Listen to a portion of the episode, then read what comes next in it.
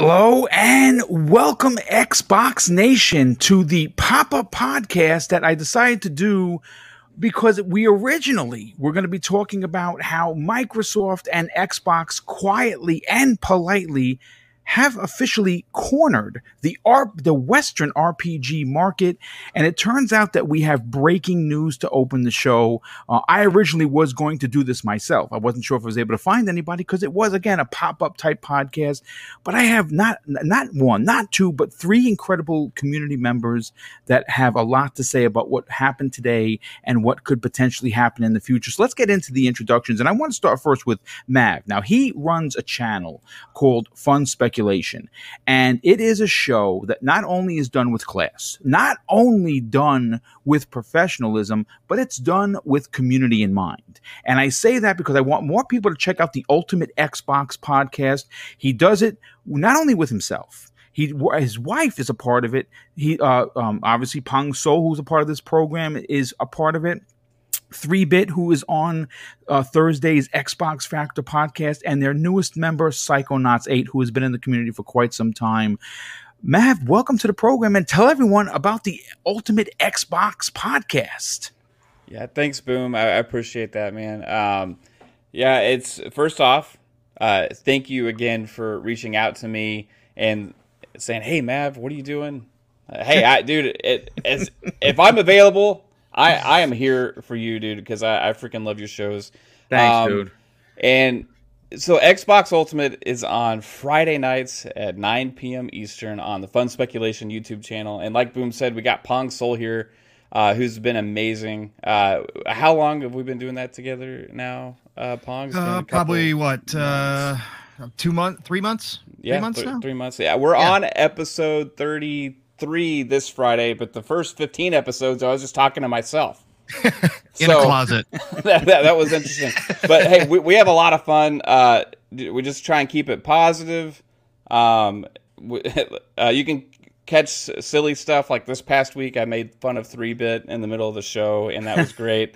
um, so just we just have a great time anybody that wants to come over and check it out, uh, again, it's on the Fun Speculation YouTube channel. You can follow me on Twitter at Fun Speculation, and you can get updates and stuff like that. I appreciate Boom giving me the chance to shout it out as well. Um, yeah, check check it out, guys, and thanks for well, me, yeah, it's it's great to have you, and you do run a great program. Uh, certainly, one you know, as an Xbox community, one of the things we're always looking for are a place where positivity reigns supreme, and I think that um, unfortunately uh, the the kind of culture that uh, YouTube has turned into has been about uh, negativity and and how it drives views, it drives clicks, and I and and and you know again, my my channel is small, but at the same time is big enough that I could go out of my way to help smaller channels get noticed that I believe deserve it. And you're certainly one of those uh, channels that definitely need more uh, uh, subscribers simply because you push community, you push positivity, and we need more of that for sure. But next up, your panel member, uh, and I call him the rookie sensation, the one that has been really just exploding on the scene in regards to not only having incredible opinions, but doing it in a way that he makes people stop and listen. Pong Soul, welcome to the program. Good morning, boom. Good morning, chat. Thank you all for coming out today. Uh, this is fantastic. I'm so glad my brother from another Mav could uh, join us today. and obviously, it is awesome to always get on a show with Mojo. Um, so this is this is this is great. Uh, it just so happened to be a day where a snowstorm is kind of rolling in, so I decided I was going to work from home, and all of a sudden I got boom in my DMs again. And I'm like, absolutely, I'm going to come on here and talk about this exciting time. Because again, like you said, boom, there's too much negativity out there. We got to celebrate what is going to be the start, is already the start of the golden age of gaming. And we're seeing it. So I can't wait to talk about this stuff. Yeah, well, thanks so much for being here. And someone that just DM'd me minutes before we went live, he's been on this show before. As a matter of fact, he sh- usually shows up during these breaking news segments, please welcome the very boisterous and opinionated Mojo Blues. Welcome to the program, dude. Hey guys, glad to be here. It's a it's a wondrous Monday. I mean, after all the news next week or last week, excuse me. I mean, that was like some of the the, the biggest news in the history of gaming. You would have thought they would have been like a hole for two months without hearing anything. and it's literally the, the Monday of the next week, and we get bombs dropping. It's wonderful. Yeah, well, I appreciate you being here, brother. Thank you so much. Uh, I sent a I sent a message to Zemi Games. He might be unconscious uh, after our uh, incredible match that we had with Xbot and his team from the next podcast. Uh, we were the victors last night during the Halo tournament. We have moved on to uh, take on Green Pass Gaming this upcoming weekend.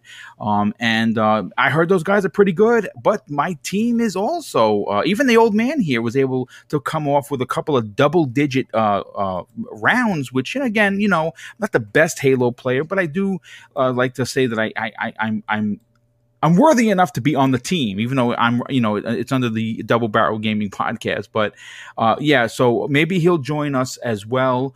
But listen, folks, let's let's get right into it. Uh, the breaking news of the day. Uh, this this came came to us again. It's just another manic Monday, and here we go.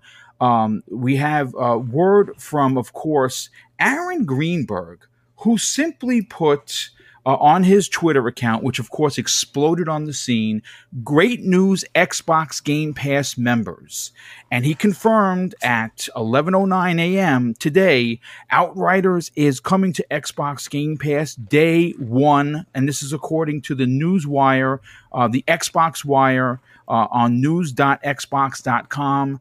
Um, this is a big deal. Um, now, I know that there are a lot of people that did not, you know, um, love the demo, but folks, understand that this is probably one of the biggest games to come out in 2021. I mean, we're only in the you know the first quarter of the year, and Outriders was expected to be one of those games that people were going to continue to play, like a Destiny, right? Uh, like many of these uh, you know looter shooters, if you will.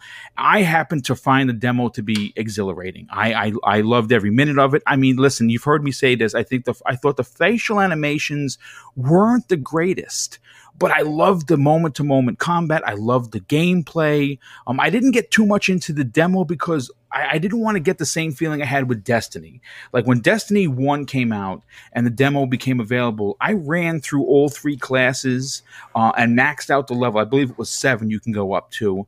And I, when the when the game finally came out, I was I, I, I was kind of like felt like I was walking through the mud for the first couple of hours. So I didn't want to do that for Outriders. Like I wanted to really experience it. So I got a taste. I loved it. I I, I was ready to I was day one buyer. And guess what, folks? I don't have to buy it because I'm paid up until the end of 2022 for Xbox Game Pass Ultimate. And we're going to start first with Pong Soul on this. Pong Soul, how big of a deal is this for Xbox, its fans, and more importantly, in my opinion, the greatest service since sliced bread Xbox Game Pass?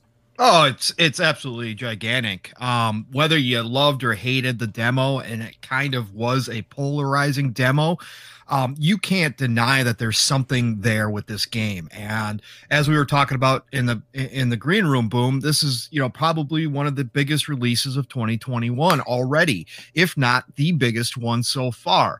And when you get a game that's being published by Square Enix, which we know the history between Microsoft and Square Enix isn't the best, uh, obviously with the Final Fantasy fantasy series, uh, you know, being predominantly on Sony and them dragging their feet on a lot of different uh, you know games when it comes to bringing them over to Xbox and obviously Sony purchasing uh, exclusivity.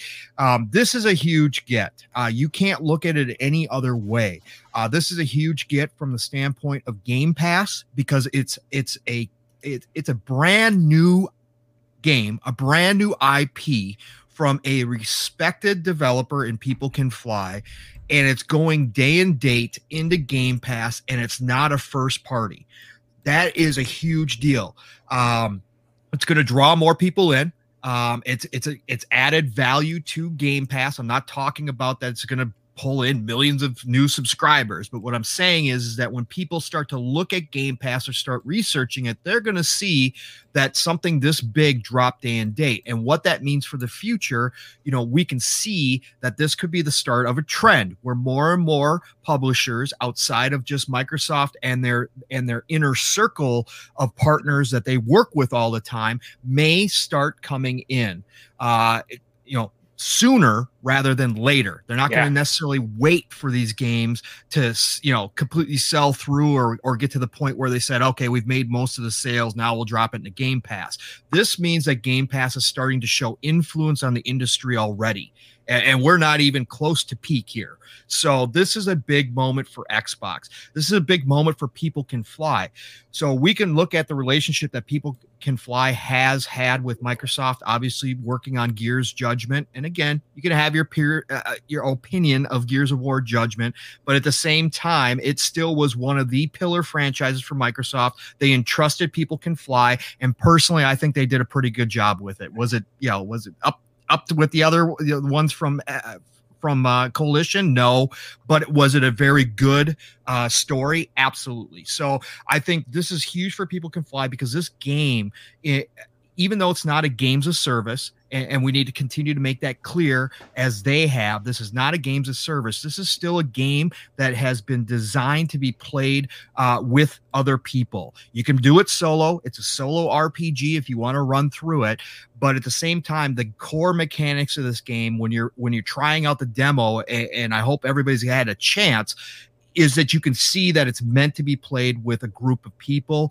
um, you know because you can combine your abilities and that's when things get really fun and interesting.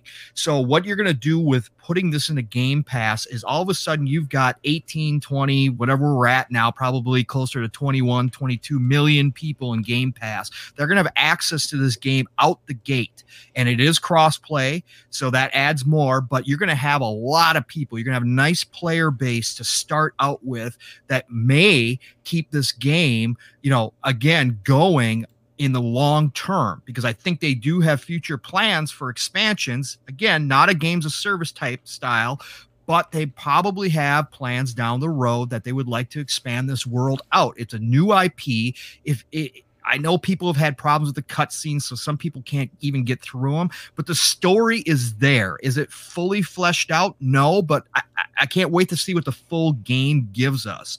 Um, and then if you want to go down, you know, the, the conspiracy road, uh, as we were talking about, now people can fly. I, I did confirm is is a publicly traded company. Okay, so any deal that was done would have had to have been announced just due to the laws. However, this may indicate that there are some talks going on in the background. Yeah. Um, so you know, keep your eyes on that. There's been rumors. Uh, Phil and everybody has talked about they they were interested in getting uh, a studio from Poland uh, in the past, and that's where People Can Fly is located.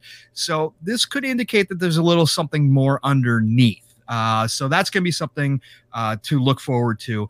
And just just from a, a gamer standpoint, again, anybody who owns Game Pass, you know, Game Pass or Game Pass Ultimate, Microsoft is once again, if we have not been shown by a 7.5 billion dollar deal, you know, th- this is shows us more and more how committed they are to doing this. They dropped a bag of money off to Square Enix and said, "We would like your game in our our, our service day and date. What's it going to take?" And they got it done. And again, commitment to us as gamers and making Game Pass the platform, and I'm going to call it a platform because technically at this point that's what it is. Game Pass, the platform where everybody needs to come over and play at. They want to make this so that you cannot ignore it anymore. And that goes for gamers and that goes for publishers and developers as well. And that's what we're seeing seeing with a deal like this. And I can't be more excited, boom. Yeah, no, I absolutely agree. First of all, uh, well, well said, and I absolutely agree with everything. I, I think that this is the start of something special. I think that you are on to something when you said that uh, publishers are now starting to see the dominance of what Xbox Game Pass can do to their game. And you know what? Microsoft is in the is in the is in the business of dropping off these these large bags of money because they want people to invest in their platform. And the best way you can have people do that is to put games in there that they don't have to necessarily buy. And when you look at the world the way it is, where people are counting pennies, and, and for good reason. I mean, the, the the economic damage that was done by this uh, uh, pandemic is going to be felt for years to come. And man, and I'm not saying that this is something Microsoft wanted. Nobody wanted that, but they were already in the business of trying to offer the best bang for your buck. And here is another example of that coming to fruition. First of all, I got to welcome in S, um, uh, Everborn Saga. Hey, dude, not only you here today, you're going to be back tonight for primetime gaming. I had no idea you wanted to jump on. Welcome to the program. Uh, you're goddamn right I'm here. How's everybody doing? Uh, Everborn, you're I, addicted, man. You're addicted to podcast, man, just when, like me. When, yeah, man. When I when I saw the when I saw the topics, I said I, I got a, I got a few minutes here with the meeting set up. I, I got to jump in and talk about this. But uh, Pong, I, I I agree. You you are right, man. It's starting to feel like the fight is fixed. I'm telling you, man. like it's not it's not even fair anymore with this Game Pass thing. I, you guys go ahead. I'm I'm here, but wow, I just like I, I and the funny thing is, I played Outriders like the demo for the first time last night. You know what it reminds me of, and people have probably said this already. It's kind of like Gears, but more agile, right? Because you know when you play Gears, and it's sort of very clunky because you know that's the armor that the the the, the cogs wear. This is kind of like you can move around anymore, and I, I do get people's like um complaints about the cutscenes because they're 30 frames a second. I don't know. I think that that's something that can easily be fixed. Maybe it's fixed before they uh, launch it. Well, and, uh, and, I um, should and you should say it should say this too. Everborn is that people can fly have been doing patches after patches during the demo, almost like every few days they le- release another patch. So they're really trying to work on this stuff. So let me ask you a question: What character class did you guys choose? I chose Trickster. Yeah, same. Trickster and Technomancer. Okay. I did both. Okay. Yeah. Yeah, I, I, did. I did Technomancer. I, I like the, those setting everybody on fire. Yeah, it's funny. Like I, I heard everyone say Trickster's the way to go, but then I played with somebody. There was like a, a random person on my team, and they were setting people on fire, and I was just slowing people down, and I was kind of jealous. I wanted to burn people, so I might have to create a new character. I don't know. Well, listen, it's great. It, it, how long do we have you for? Uh, I'm good. I'm good. I'm okay, here. yeah. I just wanted to make sure because obviously I want I want to go to Mav next on uh, on this one. Mav, look, here's the thing. We were talking in the green room before we went live, and we all come to the understanding that what Microsoft is doing is not only unheard of, not only is it just unbelievable but this, I mean, again, you just take another Monday that's supposed to be la la. Everyone hates Mondays. I actually look forward to them now, thanks to Xbox, because my God, some of their biggest news has come out on a press release. I mean, this is just a, I mean, and this is, you know, I, I don't even know how to put this into words, Mav. Microsoft has been doing so much in the last couple of months that this comes off. This is big news. Having a game like Outriders, one of the biggest games released so far in 2021, just pop out as a, uh, an Xbox wire and and tweet from Aaron Greenberg tells me that they are just so used to this that they just knew we were going to go crazy. For you, how big of a deal is this for Microsoft? I think it's a huge deal. First off, I want to say thank you to them for my wallet because they just saved me 60 bucks. I was planning on spending. So thank you for that. Uh, but besides that, I mean, it's it's a huge deal, and not just for Microsoft, but gaming period, because this is the this is the first of many. I think. Yeah, right. I agree. This is a landmark moment right here. Now, this is we've had games from third party publishers and developers hit hit uh, Game Pass day one before, but they're games like Carrion, Spiritfarer, you know, uh, you know, smaller indie type games, right? This is a new IP from a AAA publishing uh, by Square Enix uh, with People Can Fly. I mean, this is a big investment for them. This is a big deal. This is a AAA game they're trying to push as a new IP and to go into Game Pass day one, it's never happened before. It's never happened with gaming in a subscription service like that, unless you count like GameFly. It's a different. That's a different thing, right? right. You know, uh, this is launching. This is like Netflix getting or HBO Max getting like uh, you know the movies from day one, right? Yeah. Like as release. This is like a landmark moment, right? And it's it's gonna kick off something that's gonna continue and continue. Um, they didn't have to do this. They're doing it to improve the service and to draw more people in here. People are already saying that Game Pass is amazing. People are already sold on it. People are already preaching it to the world, saying, "Hey, everybody's got to sign up for Game Pass. It's incredible." And to go out there and get us third-party published AAA games day one, that's just amazing. And it's gonna continue. I can't wait to see what's next. And, and like you said, with uh, the Mondays, being excited for Mondays news now. Like, I remember last year how we didn't have an E3 and everybody's complaining, but instead we got like this weekly news and everybody just kept waiting for Monday.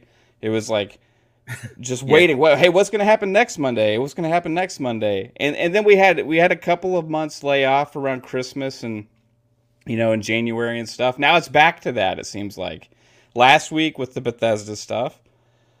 This week now with Outriders. Like, is this going to continue? Like, what what's next? Well, Because if you know, Square Enix is on board, who else? That's a great question, and you know what's crazy? Um, you, we're going to be talking about this on um, the Xbox, uh, the uh, the Xbox 101 podcast on Tuesday, uh, and uh, we have word from several uh, prominent people within the industry.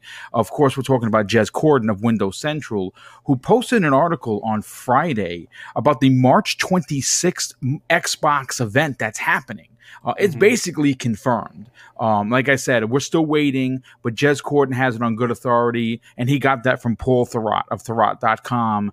And everyone has corroborated that something is happening on Friday, uh, the 26th, uh, which is incredible. Now, what's even more insane, uh, and I'm going to go to Mojo Blues on this, uh, Mav, you, you, you kind of really segued into something special here. Um, Hey, just one, one, one thing really quick, boom. Sure.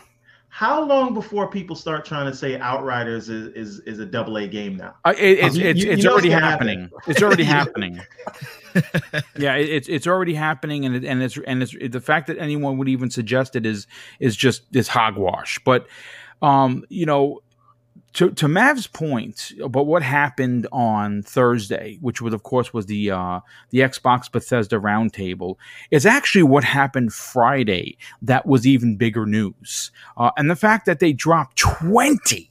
2-0 Bethesda games into Xbox Game Pass, and now we have Outriders on top of that. Mojo Blues, can it get any better? I don't see how possible. but listen, you just mentioned those those Bethesda games they just dropped. If people haven't played it, you better be downloading Prey because I'm telling you, it was a top five game last gen. Yeah. It was right up there with God of War, Spider Man, uh, the Gear when Gears Five. It, I'm just telling you, It's Prey, getting that FPS amazing. boost too, guys. And they ju- they just dropped that news. Yeah, the Yeah. five games getting FPS boost. Yeah, I- like I said, I, I we, we only have so much time and only so much on the left on the Yeah. plate. For, for- but we're going to talk about Dude, that tomorrow for sure. let's uh, let's get back to, to the main first topic here, and that from the old guy's take, when the levee breaks, the one that little Led Zeppelin record. God, I'm old. Uh, but we've all been speculating what would be that first big third party AAA game that showed up, and we've there's been other titles that were like, "Will this happen? Will it happen?" And then it didn't. Well, it's happened now, and now that it's happened, uh, the dam's gonna come busting open, and you're gonna see more and more. And I think over the summer, there's going to be a lot of information get dropped about how well some no name games have been doing, some as well as big giant name games have been doing in Game Pass. And this will be one of the things you'll hear about how well Outriders does. And it's going to get another big third party game, which will again get another one. And it's, yeah, it, this is going to snowball. This is crazy.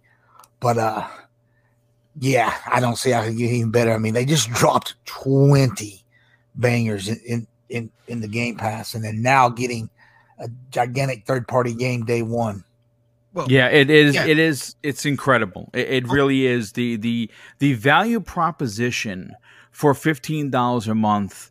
Uh, like e- even if a year from now they raise it like uh, you know to seventeen dollars or even to you know to eighteen to twenty dollars, could we act logistically complain? The answer is no. You, you really couldn't because the value just alone of the 23 first party studios and the 35 teams making these games dropping into Game Pass. Now, on top of that, you have all of these second party deals. And again, this is what we were talking about in the green room, folks. And I'm going to get to Everborn right now.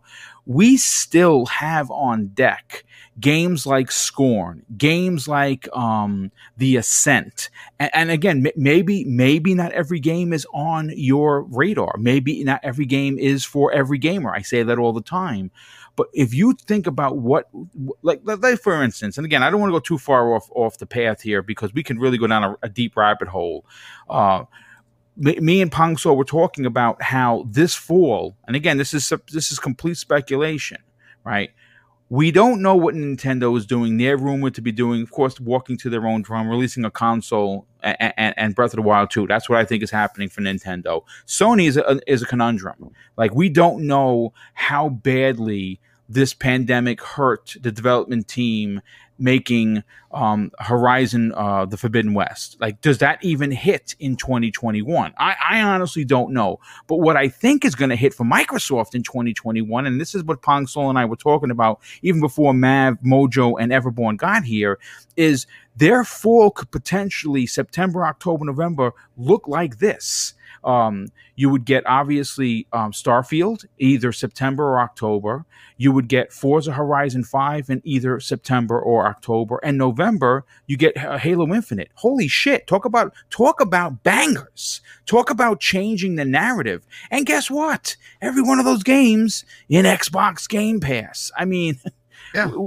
yeah. boom, boom, real quick. Just just think about it. If if you had any inkling that you were going to buy Outriders, that that game alone covers four months worth of Game Pass Ultimate. Yep. That yes. one game alone, yes. one third of the year of you're, you're already paid up. I mean that, that that's it. Not talking about the 300 plus other games and everything else coming.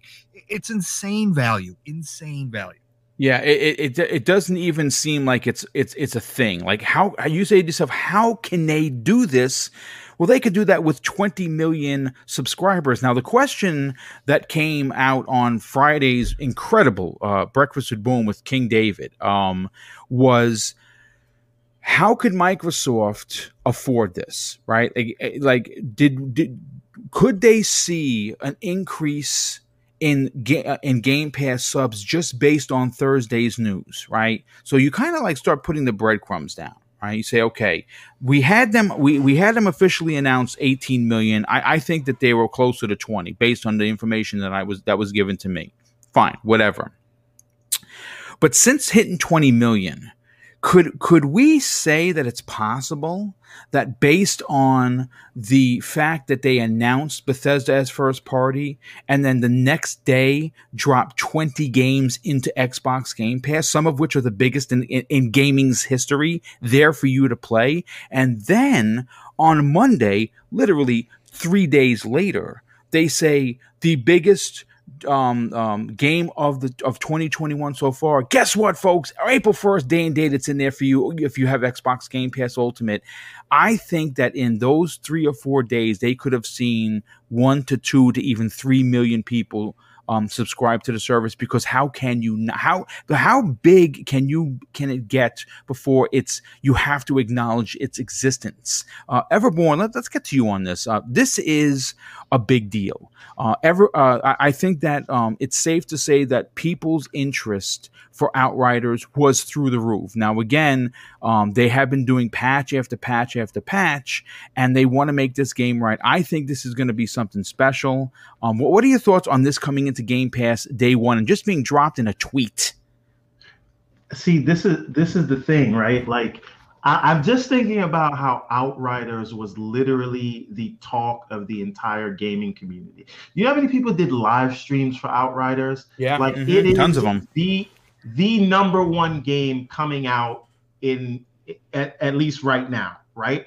If we if it's coming out April 1st, that's the number one game across all consoles, right? And it's right there in Game Pass. And again, we just got the Bethesda news. About the deal closing and then the exclusivity last week, there is no room to even catch your breath. Yeah. And again, this I think people need to understand this is a war of attrition, right?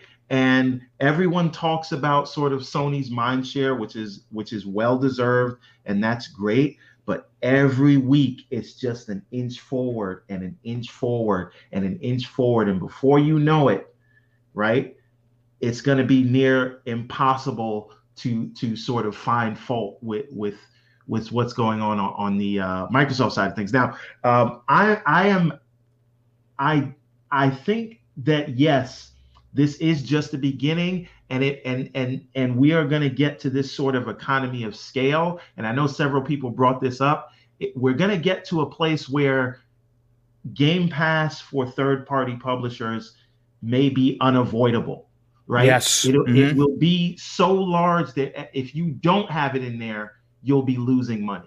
Right? especially for new IP too, Everborn, because the chance for new players to play a new IP, it's always been a hurdle, right?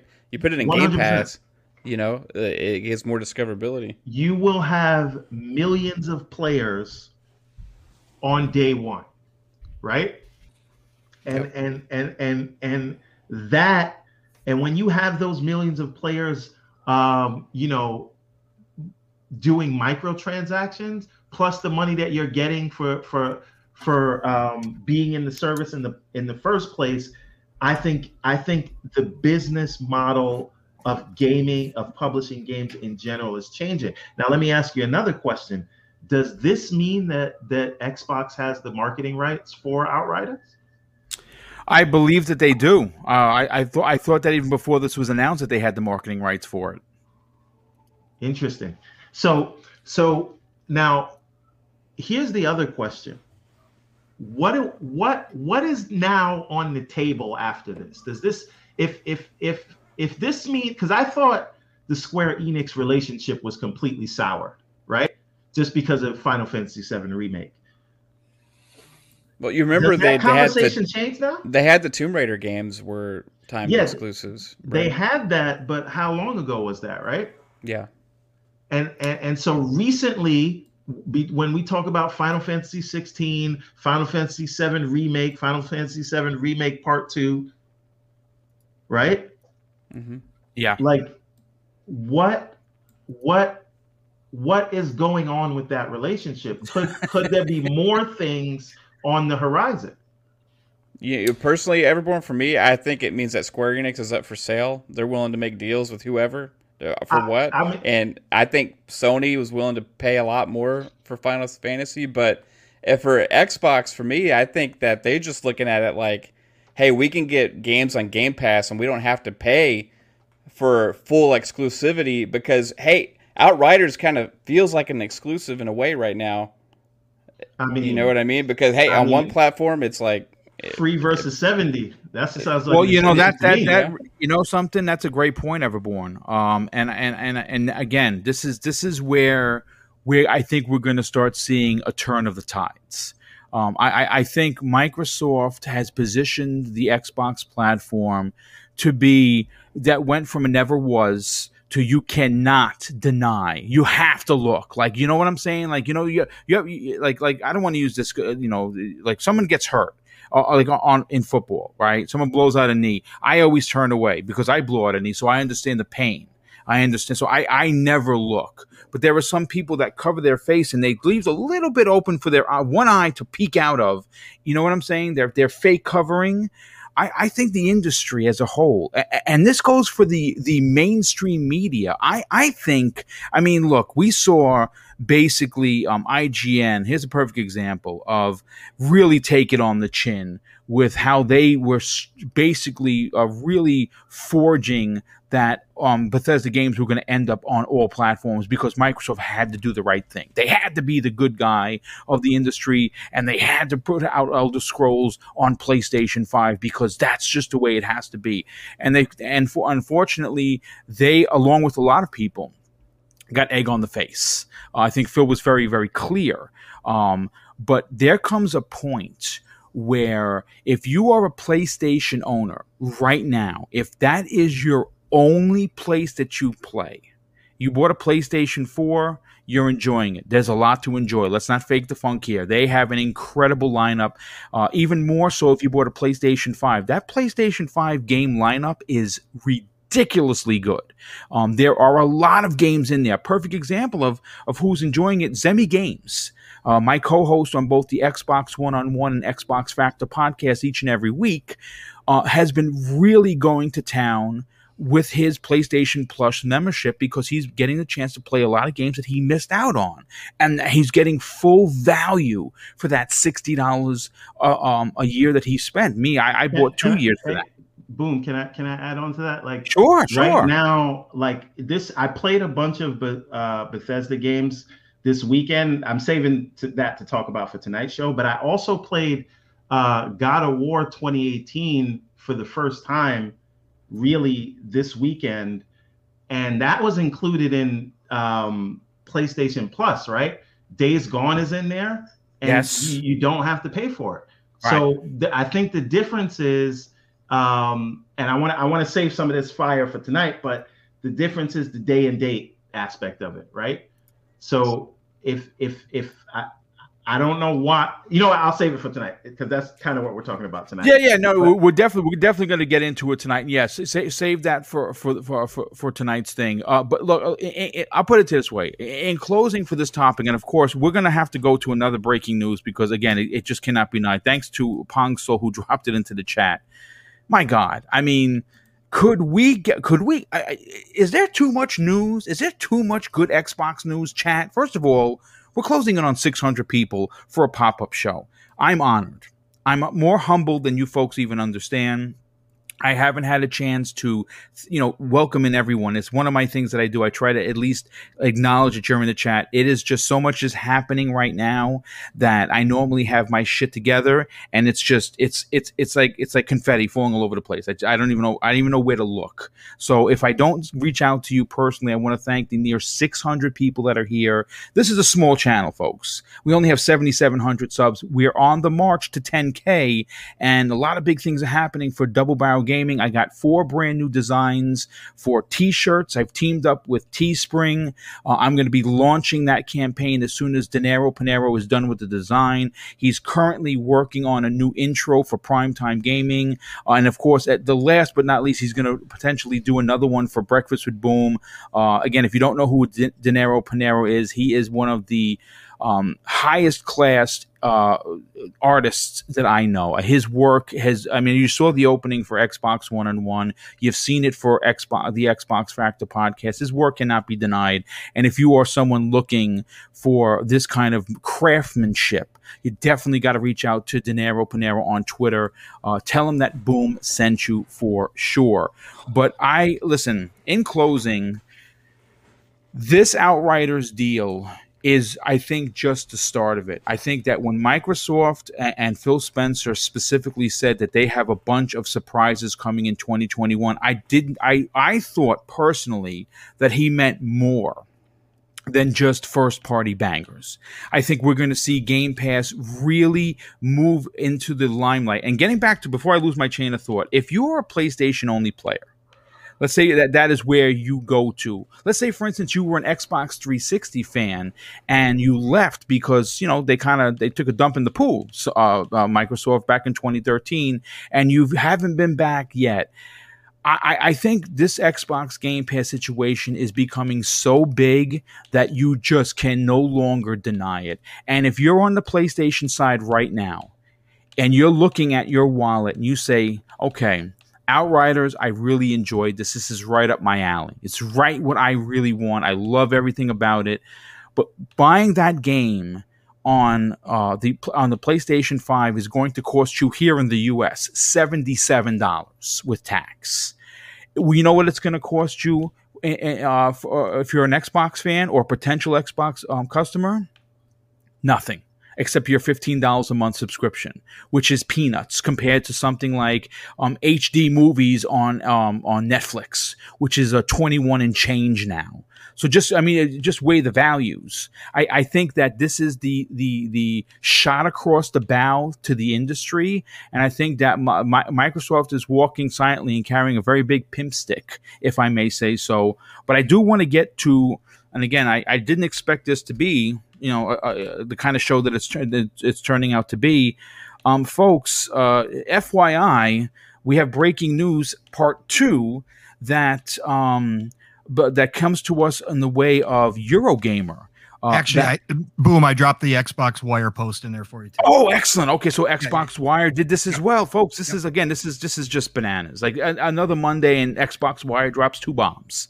Um, we have it on confirmed um, authority from both Eurogamer and Xbox Wire. Thank you so much for that.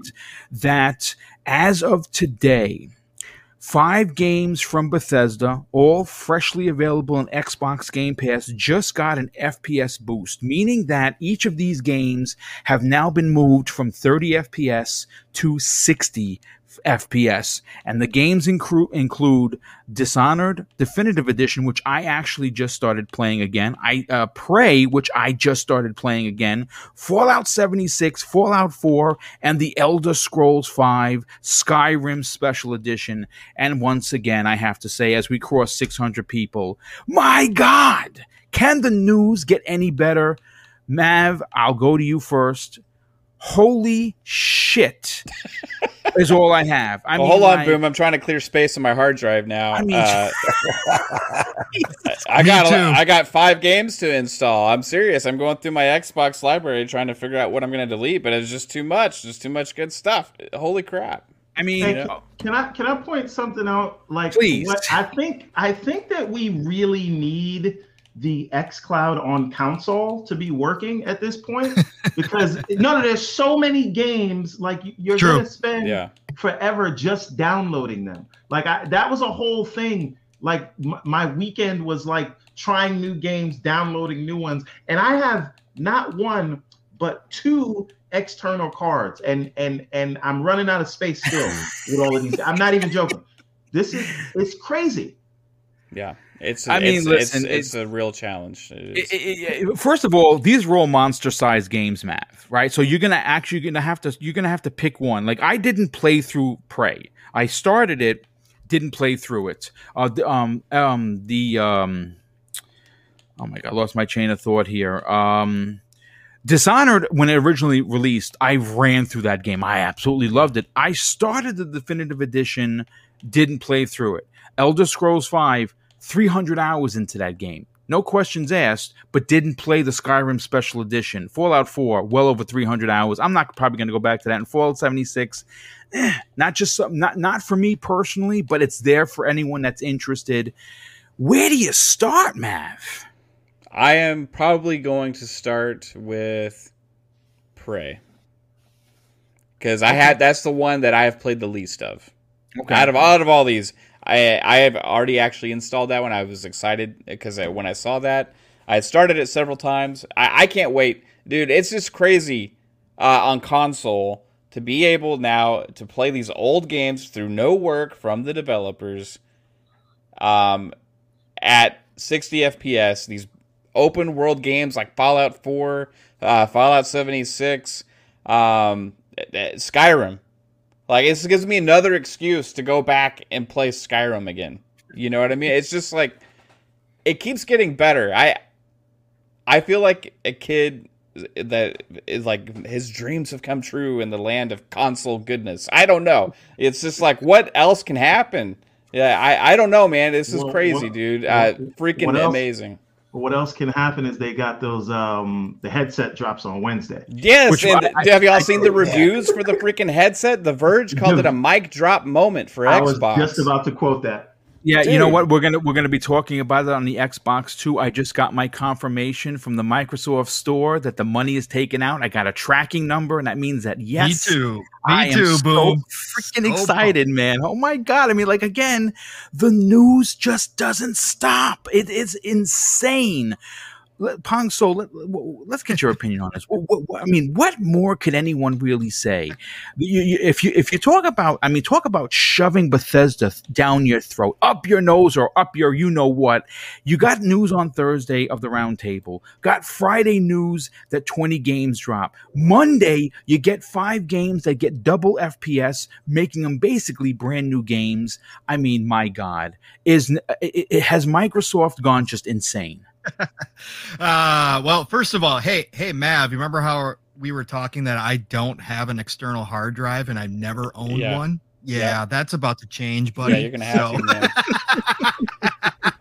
we yeah. were just having that conversation a couple nights ago. Um, anyways, yeah, boom. Uh, like I've said on a lot of shows, um, you know, starting this year, Microsoft, I really believe pivoted to 2021 once Halo got delayed for the year.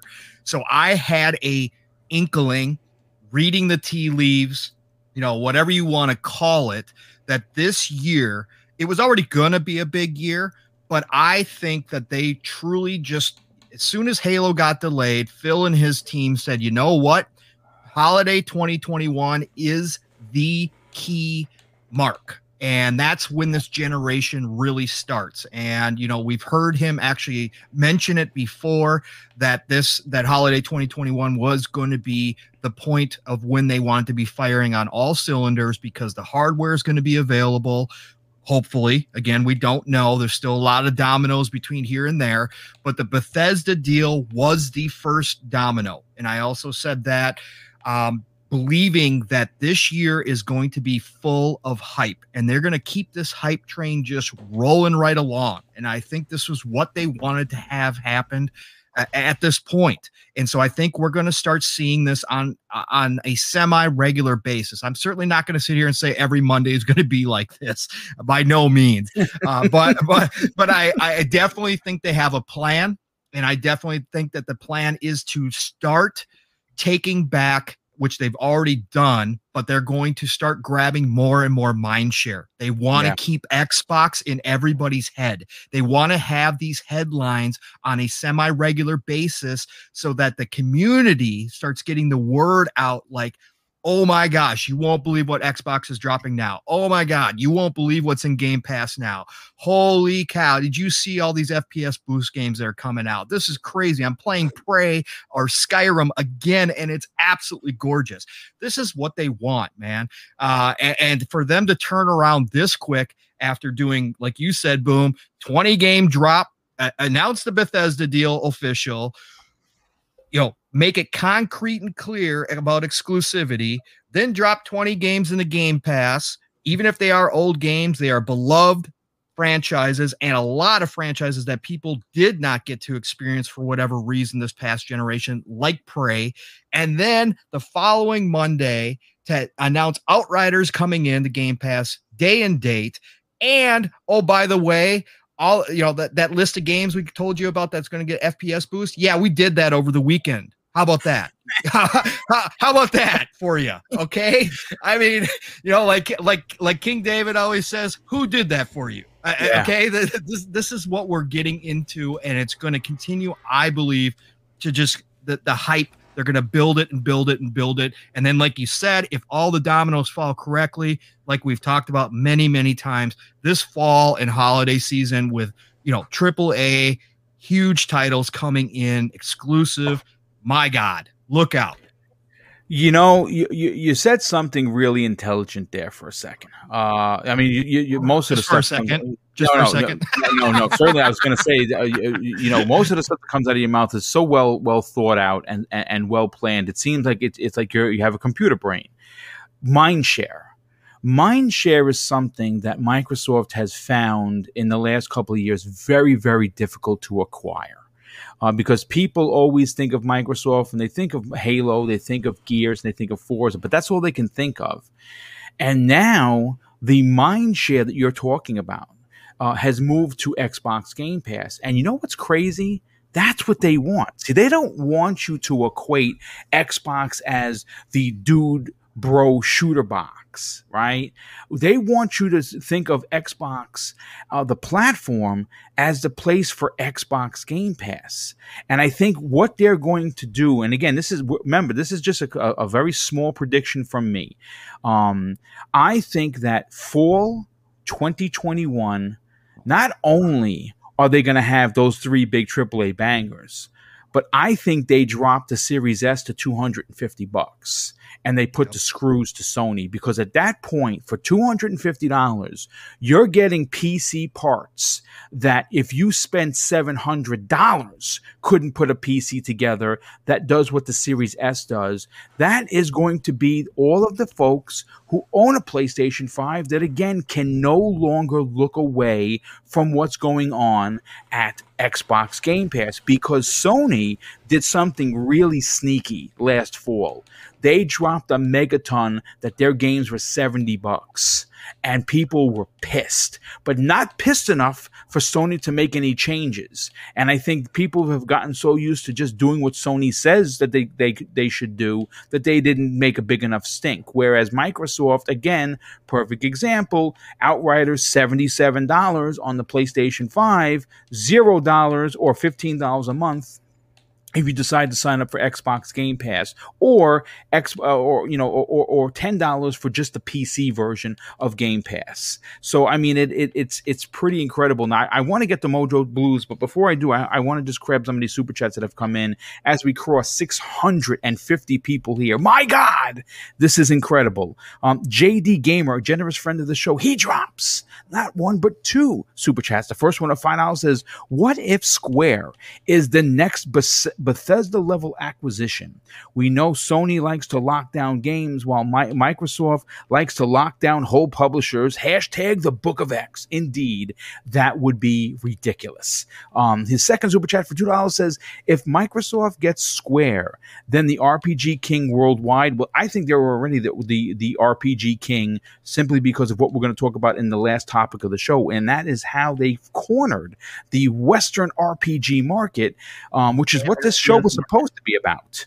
Um, and Safe Space Invader drops a $2 super chat and says Xbox wireless headset getting rave reviews. Woo! And yes, we're going to be talking about that tomorrow on the Xbox one on one with Zemi Games. And uh, Pong Soul, you'll be joining us again tomorrow to give us your opinion about that. But uh, Mojo Blues, what do you think they uh, is going on right now with this yeah i mean i mean again we, if you if you go in succession thursday we get the xbox one-on-one roundtable right? We get we get them. And, and, really what it felt like to me was a hangout session. Like everyone was even phil like normally phil's up there and he's his chest is out and he's and he's doing his thing. He was chilling in his leather jacket lounged back. It, it just seemed like they were just palling around. Then friday we get the, the, the bomb of 20 20 games in Game Pass. And that wasn't the first time this month that we got games. And now Monday, of course, we get the Outriders information. And now we get the FPS boost for five of their biggest titles. It seemed like they were working on this for a while. And, and Mindset has officially gone to Xbox only. What are your thoughts on these older games getting new life with double uh, the FPS? Well, I, I, mentioned earlier about Prey being a, a, top five game the previous gen, and it's uh and getting that FPS boost. Let me tell you, as an old guy, I needed it. You walk into a room in there, and a table or a chair turns into a monster. I was always a little slow in moving out of the way. I needed this FPS boost, so I, I'm happy to that silky smoothness that's going to be. now. Not that it wasn't already smooth. That was a great playing game that's what's amazing. These games all played great the way they were. Now they play better. And uh, I think the stacking of news and the way things are going, I think they they see that 30 million subscribers kind of sitting out there and uh, it's a race to hit that number. There's always those milestones and they need that. They need that milestone. Going from 18 to 20 is not really nothing. It's that 30 million. And then it's going to be 50 million and then a hundred million, and that's when everything's completely different beast at that point. But uh, and I don't think the competitors can actually just you can't just oh immediately we're going to do it too, and then we'll have a hundred million. because you have to make that. Well, you're selling your games at seventy dollars, and all of a sudden you're not getting. You're basically giving the games away. Yeah. In your service, that takes the kind of commitment, the kind of bankroll that I just don't know that the competition has. So I don't know that you're going to see that. I think what they're doing is fine right now, and I love competition. It's made Sony make their uh, PlayStation service so much better. I mean, it, it was like flipping the switch, going from the PS4 to now with the PS5 on what you get with their service. I'm not knocking it in any way, but as you've talked a lot, Boom, about you being retired and you know fixed income, and you you spend your money, you know, you pick and choose what you do. Yeah. Well, I'm now in that same situation. I haven't worked in a year, and I'm probably never going to work again. I'm medically, whatever. And I, am not, I'm not, no sympathy. I do okay. I'm retired from the Air Force. I get a decent retirement check, but I'm not getting any Social Security money or anything like that yet. I'm old, but I'm not that old. but here's the thing: Game Pass. Wow, it's it's been amazing. I, I get all these great games and and and, and old games, and, and I I love old games. And oh, I've just been playing. Wow, it's a uh, weird old game It's like a new game that's in Game Pass called The Messenger. I don't know if people play stuff like that. It's it's kind of like I don't even know how to describe it. It's like a ninja game It's just amazing. And, yeah, you know, it's, it's almost like Ninja Gaiden. Uh, yeah, it, exactly I, I, I play, it's fantastic game. Launched into Game Pass day and date, by the way. Yeah, and here's the thing: I, I wouldn't have been able to drop thirty four dollars on that or whatever it would have cost, or I wouldn't be able to. There's certain things, and and I'll, I haven't dropped the money for the five yet, but I'll get a PS5 when the timing's right. But that same service is still available for the PS4 so I'm getting to play stuff that I hadn't even bought yet because I was buying just physical on the uh, on the PS4 back during that generation, and uh, and that was great. It worked out for me. But now they just they put a ton of stuff in there. Why? Because Microsoft forced their hand out competition. Yeah. And the more the the better the better Microsoft does with with Game Pass and how they're doing, it's going to force Sony to do better. So it's win win and I just love seeing stuff like this, especially when you get announcements stacked like this, one on top of the other, you know, over a week, week and a half period. It's just amazing.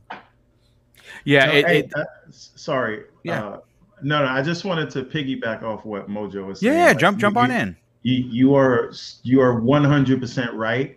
And when you see us rooting, you know, for Xbox and, and praising these things, a lot of it, at least for me, I will say has to do with that level of competition, right? Because you like right now, people will have to compete for our dollars, right? So the the better that that Microsoft makes Game Pass, the better that Sony, the better of a value Sony will have to make uh, PlayStation now. And and and we only win from those things right? Like we're we're all playing all of these things.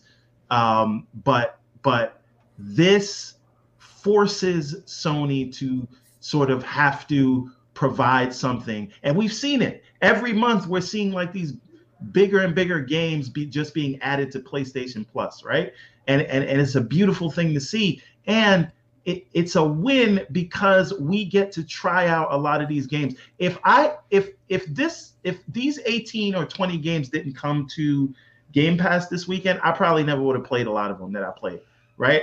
I probably would have played a, a, a Prey 2 or uh, a, a um, Dishonored 3 because it would be new. But after I missed it, I missed it. Now you know what I mean? I'll go back and play those, and then you'll have the FPS boost to make it sort of up to today's standards. And it feels like everybody wins here. And I, Yeah. and I don't know if you if you smell it because I, I smell it. I smell 360 vibes. Yes, that's a Oh, great. yeah. That, that- that's a that's a great point. You're not the first what- person to say that, dude. The Every- competition is back, Everborn. The competition is on. They're re-engaged, like you said. The 360 era was competition, and we're back there again. You were absolutely But- correct. But, but you know what the difference is this time? Yeah. It's not all third party and second party deals. Correct. most of these things that we're going to see are going to be sort of controlled hmm. by uh, the platform holder, which means you don't have to cry about sequels. A lot of people say, "Oh, you know, um, Microsoft doesn't do sequels or Xbox doesn't do sequels." A lot of the time, it's not their fault. And this is this is the one thing. And again, I'm I'm I'm still saving the fire tonight, but I will I'll give you one a preview of what I'm going to talk about tonight. Sony right now they have an amazing uh, first party studio lineup although i think there's a push square article that we should all look at um, that just talks about uh, what those studios are doing right now. Like how many of i think they have like 13 studios. How many of them are the ones that we care about right? But they are heavily reliant on second party deals or third party timed exclusives. The 360 did that and and it was great but what happens when you are not the market leader with when you do deals like that right? And we saw that we never got a Ryse to we never got a quantum break to we never got uh um what's the game from insomniac? Uh that was sunset like overdrive. sunset sunset overdrive. We didn't get a lot of those sequels alan wake because what happens is when you do a deal and you pay for a game and then it's a hit and it gets popular, the developer you work with is not going to make a sequel unless you give them a lot more money, right? Because then you need it more than they do, and they know that, right? So when you actually own the IP, you can make a sequel in the same way that you couldn't before right? And and and now when when when there is uh, um, a new IP that comes out, I know like Outriders doesn't fall into this, but I'm just saying like the the the beauty here is that with 23 studios, 35 teams, I think we'll see a lot of the sequels we've always wanted to see, and it is glorious. I'm sorry. Go ahead. Again, Mojo, you want to finish up your point, and we're, we're actually going to. I know my point was pretty much done, but just to kind of tag on to what everyone was saying there, yeah, that that was a that was a bad model during the uh, Xbox One generation. It, it fell apart for them where it worked during the 360. Uh, you could just go out and buy whatever game, and and but they found out even during the 360 generation they had to form new companies to keep games going, to keep IPs going and stuff, and but all that's way behind them now. They they own all these studios, and it's and even with Sony, Sony has much fewer studios, but they're they're branching out in teams. Uh, and right now, they are doing third party and exclusive deals. But eventually, once they've sold enough consoles, and this is all this is about, once they get enough PS5s on the market, you're going to see big bangers come out, uh, two to three a year on, on Sony, and they're going to be rolling like a steamroller. Microsoft's going to be killing it with Game Pass with 23 studios and 35 teams. You're going to get four, five, maybe even six big games a year. Yeah. Some they might have some double A's in there here and there, but great. I love that kind of game personally. Uh, and and the Nintendo's Nintendo's Nintendo. They, they got nothing to worry about. They're about to come out with a Switch mid-gen thing that'll be a, that everybody's going to have to buy. So it's and it's going to sell more than everybody. gaming is in the best state it's ever been, and it's only going to get better. And here's the thing: Microsoft can win and be successful, and it will not kill Sony. They don't have to go away. Sony did not kill Microsoft when the PS4 sold 110 million and Microsoft sold 50 million. Okay, it, it just made Microsoft hungrier and want to do better, and they're doing better now and it's going to make Sony do the same thing. This is all amazing stuff. And and uh, Mojo, you are you are spot on because I've been I've been beating this drum for a little while, and I, I mean I think people are start starting to see this. Here's the thing.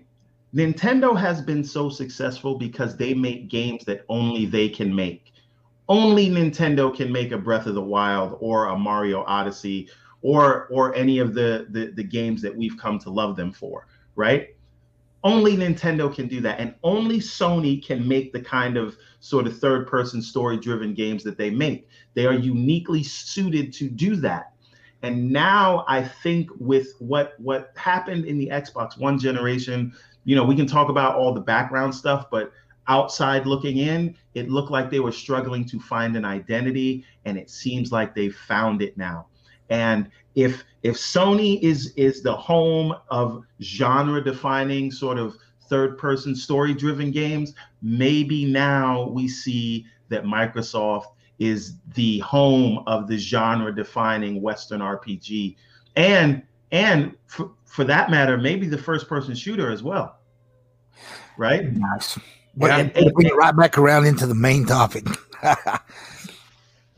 well, look, transition.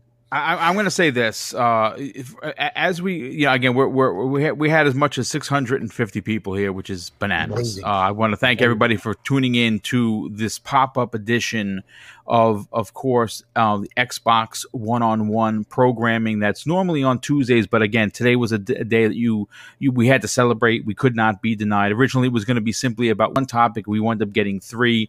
Uh, John B, generous friend of the show, he drops an outstanding five dollars super chat and says, "Thank you for your service, Mojo. I did four years in the Air Force. Oh, congratulations! Thank you for your service, brother. Definitely appreciate that, Mojo. I did twenty four. So wow, that was wow, twenty four. Yeah, that's why you got your pension because you did, you know, you did what you had to do. Oh yeah, uh, serving this uh, country.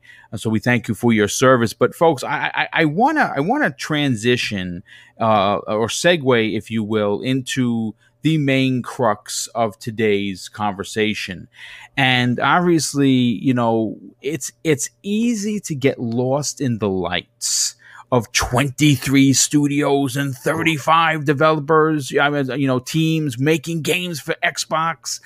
But what we and I think many people in the industry, many people in the community uh, have failed to uh, or, or I believe that has been lost in translation is how Microsoft quietly and secretly uh, have cornered the Western RPG market. Now, uh, again, obviously, this was meant to be the one topic of the show, and I'm, I'm glad that it's not. As a matter of fact, we're going to be here a little bit longer than I thought, and that's fine.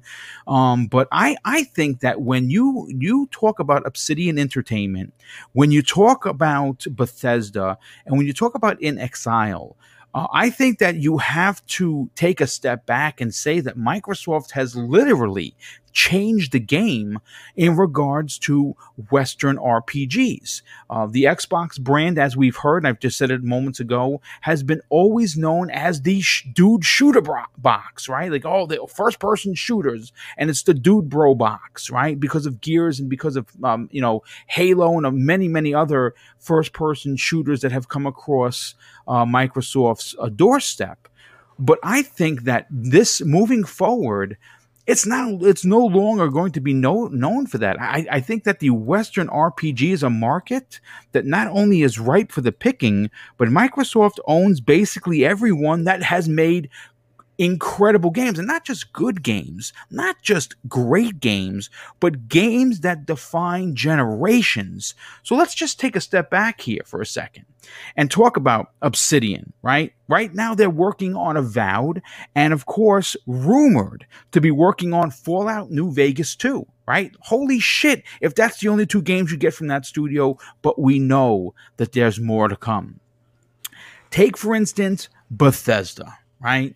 We just talked about them on some of the uh, original first person shooters that we've seen, like Prey and Dishonored. Those are not really open world, but you talk about Western RPGs, immediately Elder Scrolls 6 and Fallout 5 have to be brought into the conversation. And let's not forget that inXile, makers of uh, Pillars of Eternity and Wasteland have a third person AAA open world RPG that's been unnamed, but they have confirmed to be working on. And when you put all of the, when you stack all of those Western RPGs together, what you have is a tsunami of incredible greatness that's going to be dropping in the next couple of years. I mean, from years two to 10, you're going to have more RPGs to, to, than you know what to do with. Um, I'll start with Mav on this. Mav, what, what, are your th- what are your thoughts on Microsoft quietly cornering the Western RPG market? Uh, it seems like maybe it was planned. that I don't know. I mean, it, it kind of seems that way, right? Like if you're uh, really looking to show your strengths, right? You already got the FPS down.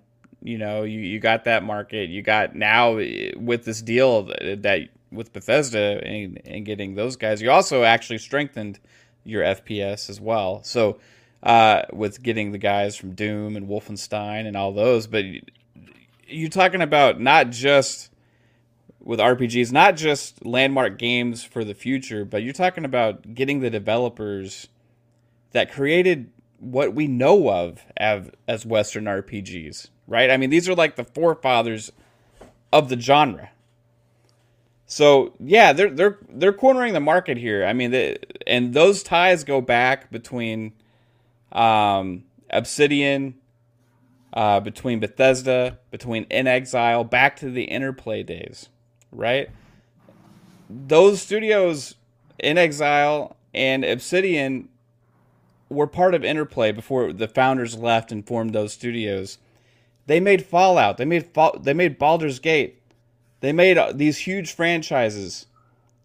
Bethesda took over Fallout, right? They're all connected and they're all now together. These guys all know each other. They were already family, they're already friends. And they're going to be making new, huge worlds on Xbox that you're not going to get anywhere else. And I mean, you're talking about Todd Howard, who's making Starfield, and he's going to be behind the next Elder Scrolls game. I mean, these are the biggest Western RPGs that there are, right? These are what we think of when we think of Western RPGs. That that Fallout and and, and Elder Scrolls. That I mean, that's that's that's that's it. You know that that's that's everybody's benchmark. That's the goals that people strive for, and Xbox has it. And they not only have it, but they have it on Game Pass. So you know, it's not only strengthening Xbox's portfolio for Game Pass, but it's also keeping it away from other uh, platforms, right? Unless they get Game Pass. As Phil Spencer said, we are investing in acquisitions like this to have games for platforms where Game Pass exists. Yep. So, you know, if you want to play a huge massive Western RPGs made by the creators of the genre, you're going to need to play them on a platform in which Game Pass exists. Yeah. I mean that that's that's pretty interesting, and and again, you know, uh, one one of the big topics for tonight's primetime gaming is whether or not um, Jim Ryan uh, is in crisis mode currently because of the Bethesda deal, but more importantly, uh, will he be willing to bend the knee uh, and have Xbox Game Pass on uh, PlayStation? Uh, you, my answer is going to surprise you. I, and I'm, I'm, again, I'm not going to answer it because we have a big show for tonight. This was meant to be uh, a smaller, you know, you know, show that turned out to be uh, just as big as as one tonight. But uh, Pong, so let's get your opinion on this. You know, uh, again, we all, and I say all of us, uh, get uh, get enamored by saying 23 first party studios, and we do that because right now, if you take the big three, uh, of course, Sony's PlayStation, Nintendo Switch, and of course Xbox. They are the lead dog in this race with first party developers. Sony has great ones. Yes, Nintendo has great ones but if you look at the incredible amount of talent that has been stacked and continues to leave Sony developers uh, and, and, and, you know and come over to work on game, you know, uh, you know, um, you know, developers like the uh, the initiative, see, they seem to be snatching up talent left and right. It is pretty incredible. When you say that, uh, you know, the Xbox platform is going to house the next Elder Scrolls, the next Fallout, potentially two Fallouts, you know, inXile's AAA uh, uh RPG. It is a deck that is stacked, especially if you like open world RPGs, and many of us do. What are your thoughts on this? So there's a couple different things here. Obviously, uh, this is one of the benefits of having a uh, having a person like Phil who is a gamer in a position of power. There are benefits to having a businessman like Jim Ryan, um, who I'm sure he games a little bit, maybe, uh, but but somebody who is truly a gamer. Phil looks at the landscape and he understands from a gamer's point of view of what people are looking to play. And so when he looked at the portfolio that Microsoft had, and when he started, or Xbox, I should say, had, I always combine the two because it is you know still one entity. But but when you look at, at what xbox had and what they were missing and what it would take to build a service based platform like game pass he knew specifically what he had to go out and get. And he's been filling holes piece by piece. And it also it, it also goes to the fact that obviously Phil himself is a huge RPG lover. Uh, we also know that Jason Ronald loves open world RPGs. They, they've got a team that understands the importance of having these types of games within your ecosystem uh, and what it means to the gamers. So I think outside of uh, games of the service, MMO, right? What what what is your next? What is your next big uh, genre that drives engagement, which is going already is a key metric, obviously going forward when you're talking about Game Pass. So that would be Western RPGs or RPGs in general. More people put more hours into that style of game than any other. So, what they've done is they've gone out and they've accumulated a wealth of talent that is based on that genre. They have some of the best in house teams now, first party teams that know how to world build, how to keep players engaged throughout, you know, hundreds of hours of gameplay. Um, and, and that's what they've that's what they've done now. So you you you see this growing talent pool that specializes in a genre. Sony has their specialized talent pool. They do third part, third person, over the over the shoulder, story driven games. They're very good at narratives. Most of those games, for the average player, you're going to get 20 to 40 hours of gameplay out of it. When you're talking about Western RPGs, when you're talking about a Skyrim, me personally, I think I put into Skyrim somewhere between three and 400 hours. Okay. You're talking about these large games that, if they are done well, keep people coming back for more and more and more. And that's exactly what they're looking for. It is incredible from an RPG lover that they have gone out and done this. There are a few you know devs still out there that are third party you know the CD Projekt Reds uh, maybe bioware. We'll see if they can make a comeback with the next dragon age. Um, obviously the name is there and and the lineage is there. However we don't know you know they've had some stumbles so we don't know where they're at. Um, outside of those two and you could probably throw rockstar in there you know grand theft auto is is is a rpg in a way. Um, but outside of those few everything is in Microsoft's in-house now that, they have it all underneath their roof.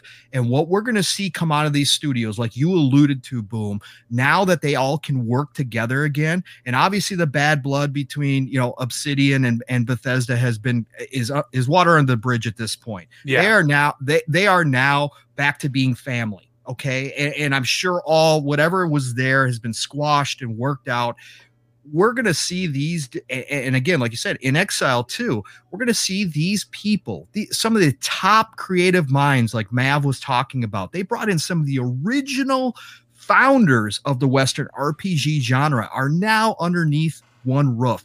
They're going to get to be able to get together, bounce ideas off each other, maybe even collaborate on projects. And we are going to see worlds that we never thought we were going to see. And we're also going to see the continuation of worlds that are beloved by people and that draw people in. And when I, I think it's not going to take very long.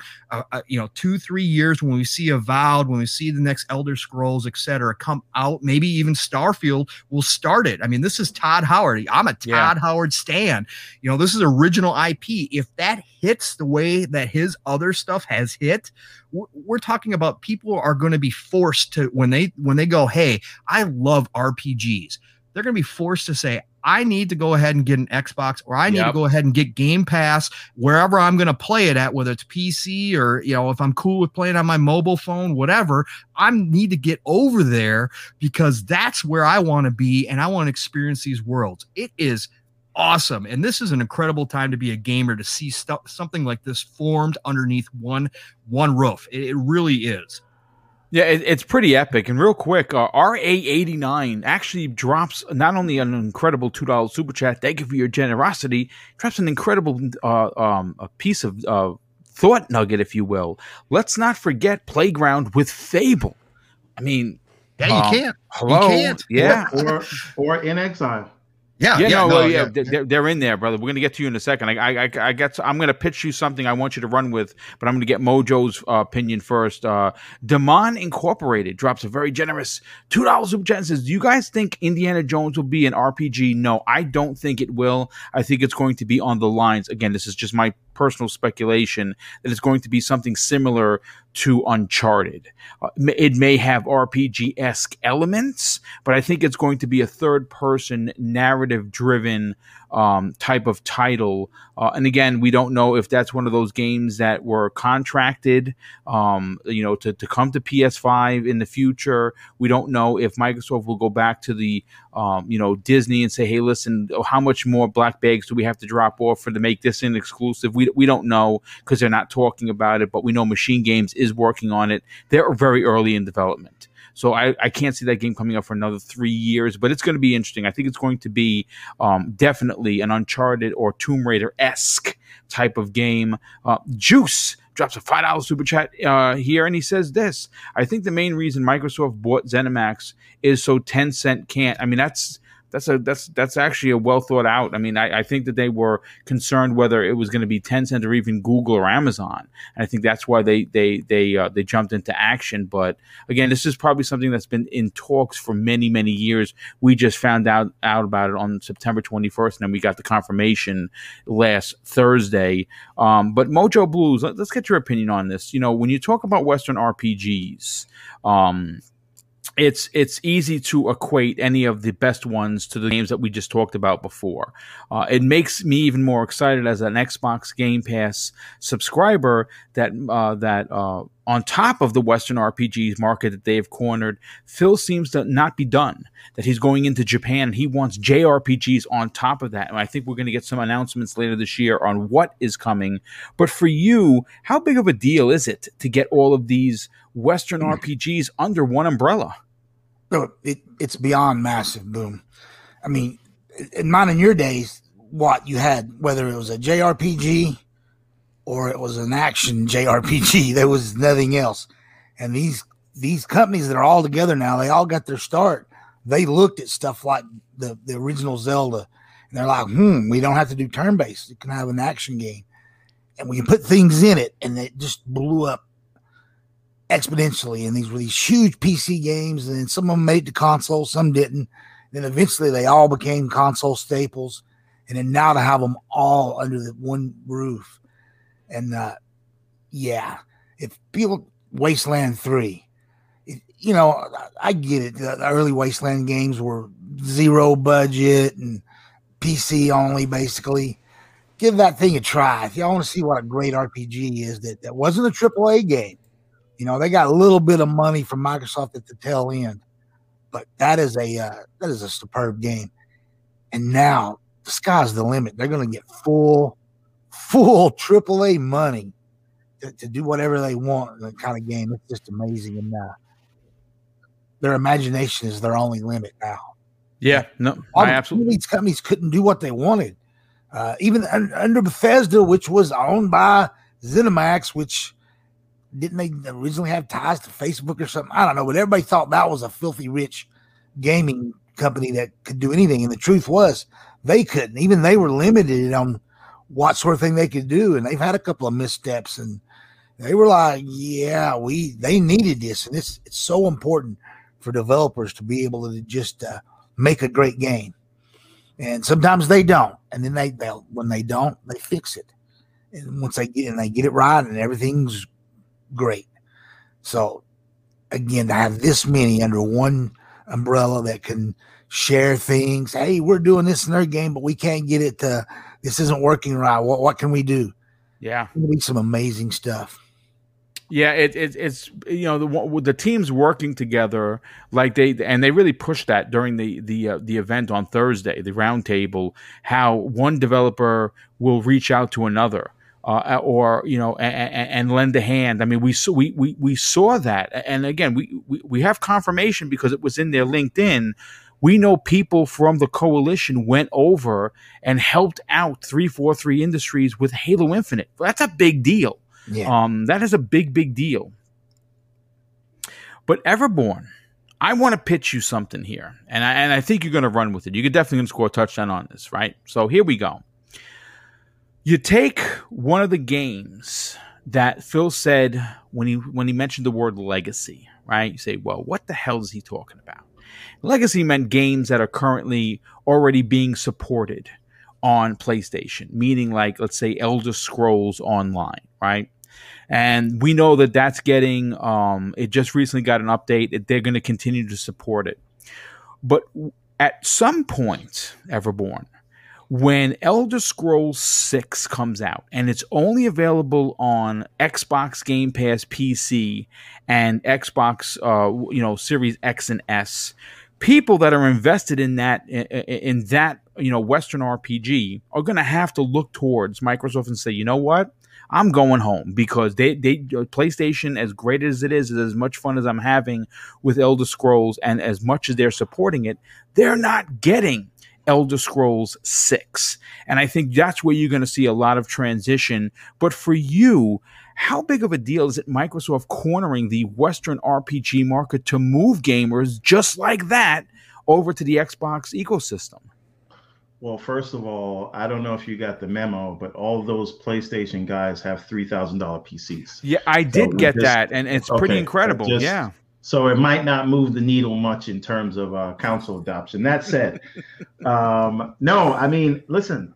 He, here's the thing: it, there's not a lot of um, developers left that have the ability to do what Microsoft will have the ability to do here in the Western RPG space, right? And and the funny thing is the ones that are on the left that are left might still be on the table to be acquired. Let's just let's be like 100% clear about that. Now, the thing is, this is what I've always wanted from Xbox. I wanted them to have um, something that they are known for, and this is the way to do it. And again, you know, I'm not like all for because I I do have thoughts and concerns about the consolidation of the gaming industry, and and and we know that it's going to happen, but I don't you know I don't. I'm I'm not normally in the business of you know welcoming our overlords with open arms. That said, I think the Bethesda Xbox deal was a very good fit, right? In that they had such a close relationship. It almost feels organic.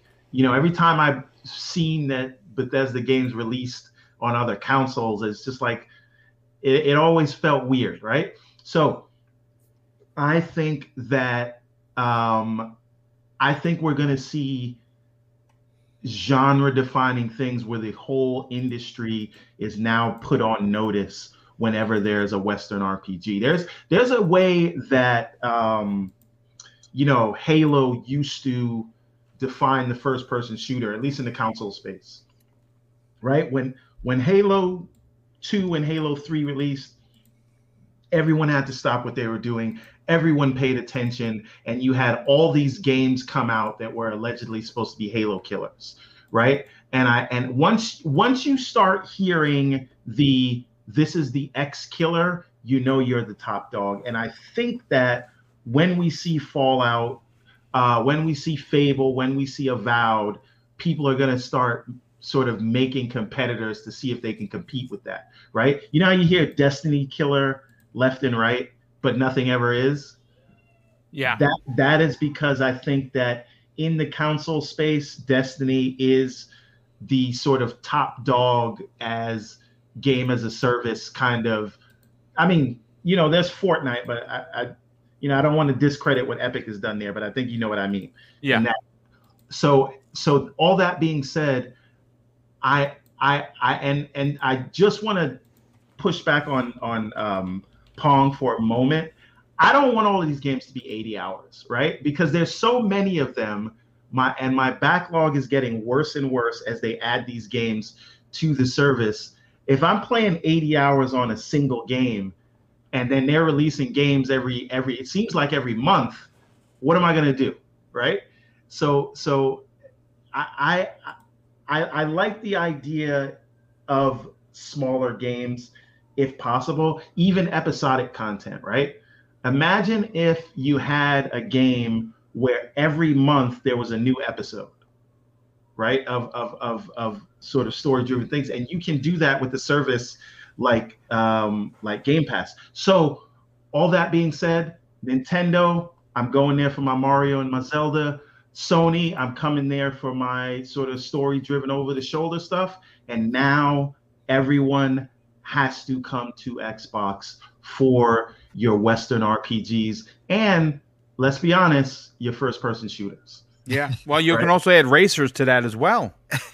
that, too. And, and again, it's there's so it's listen, Undead Labs, right? inXile, right?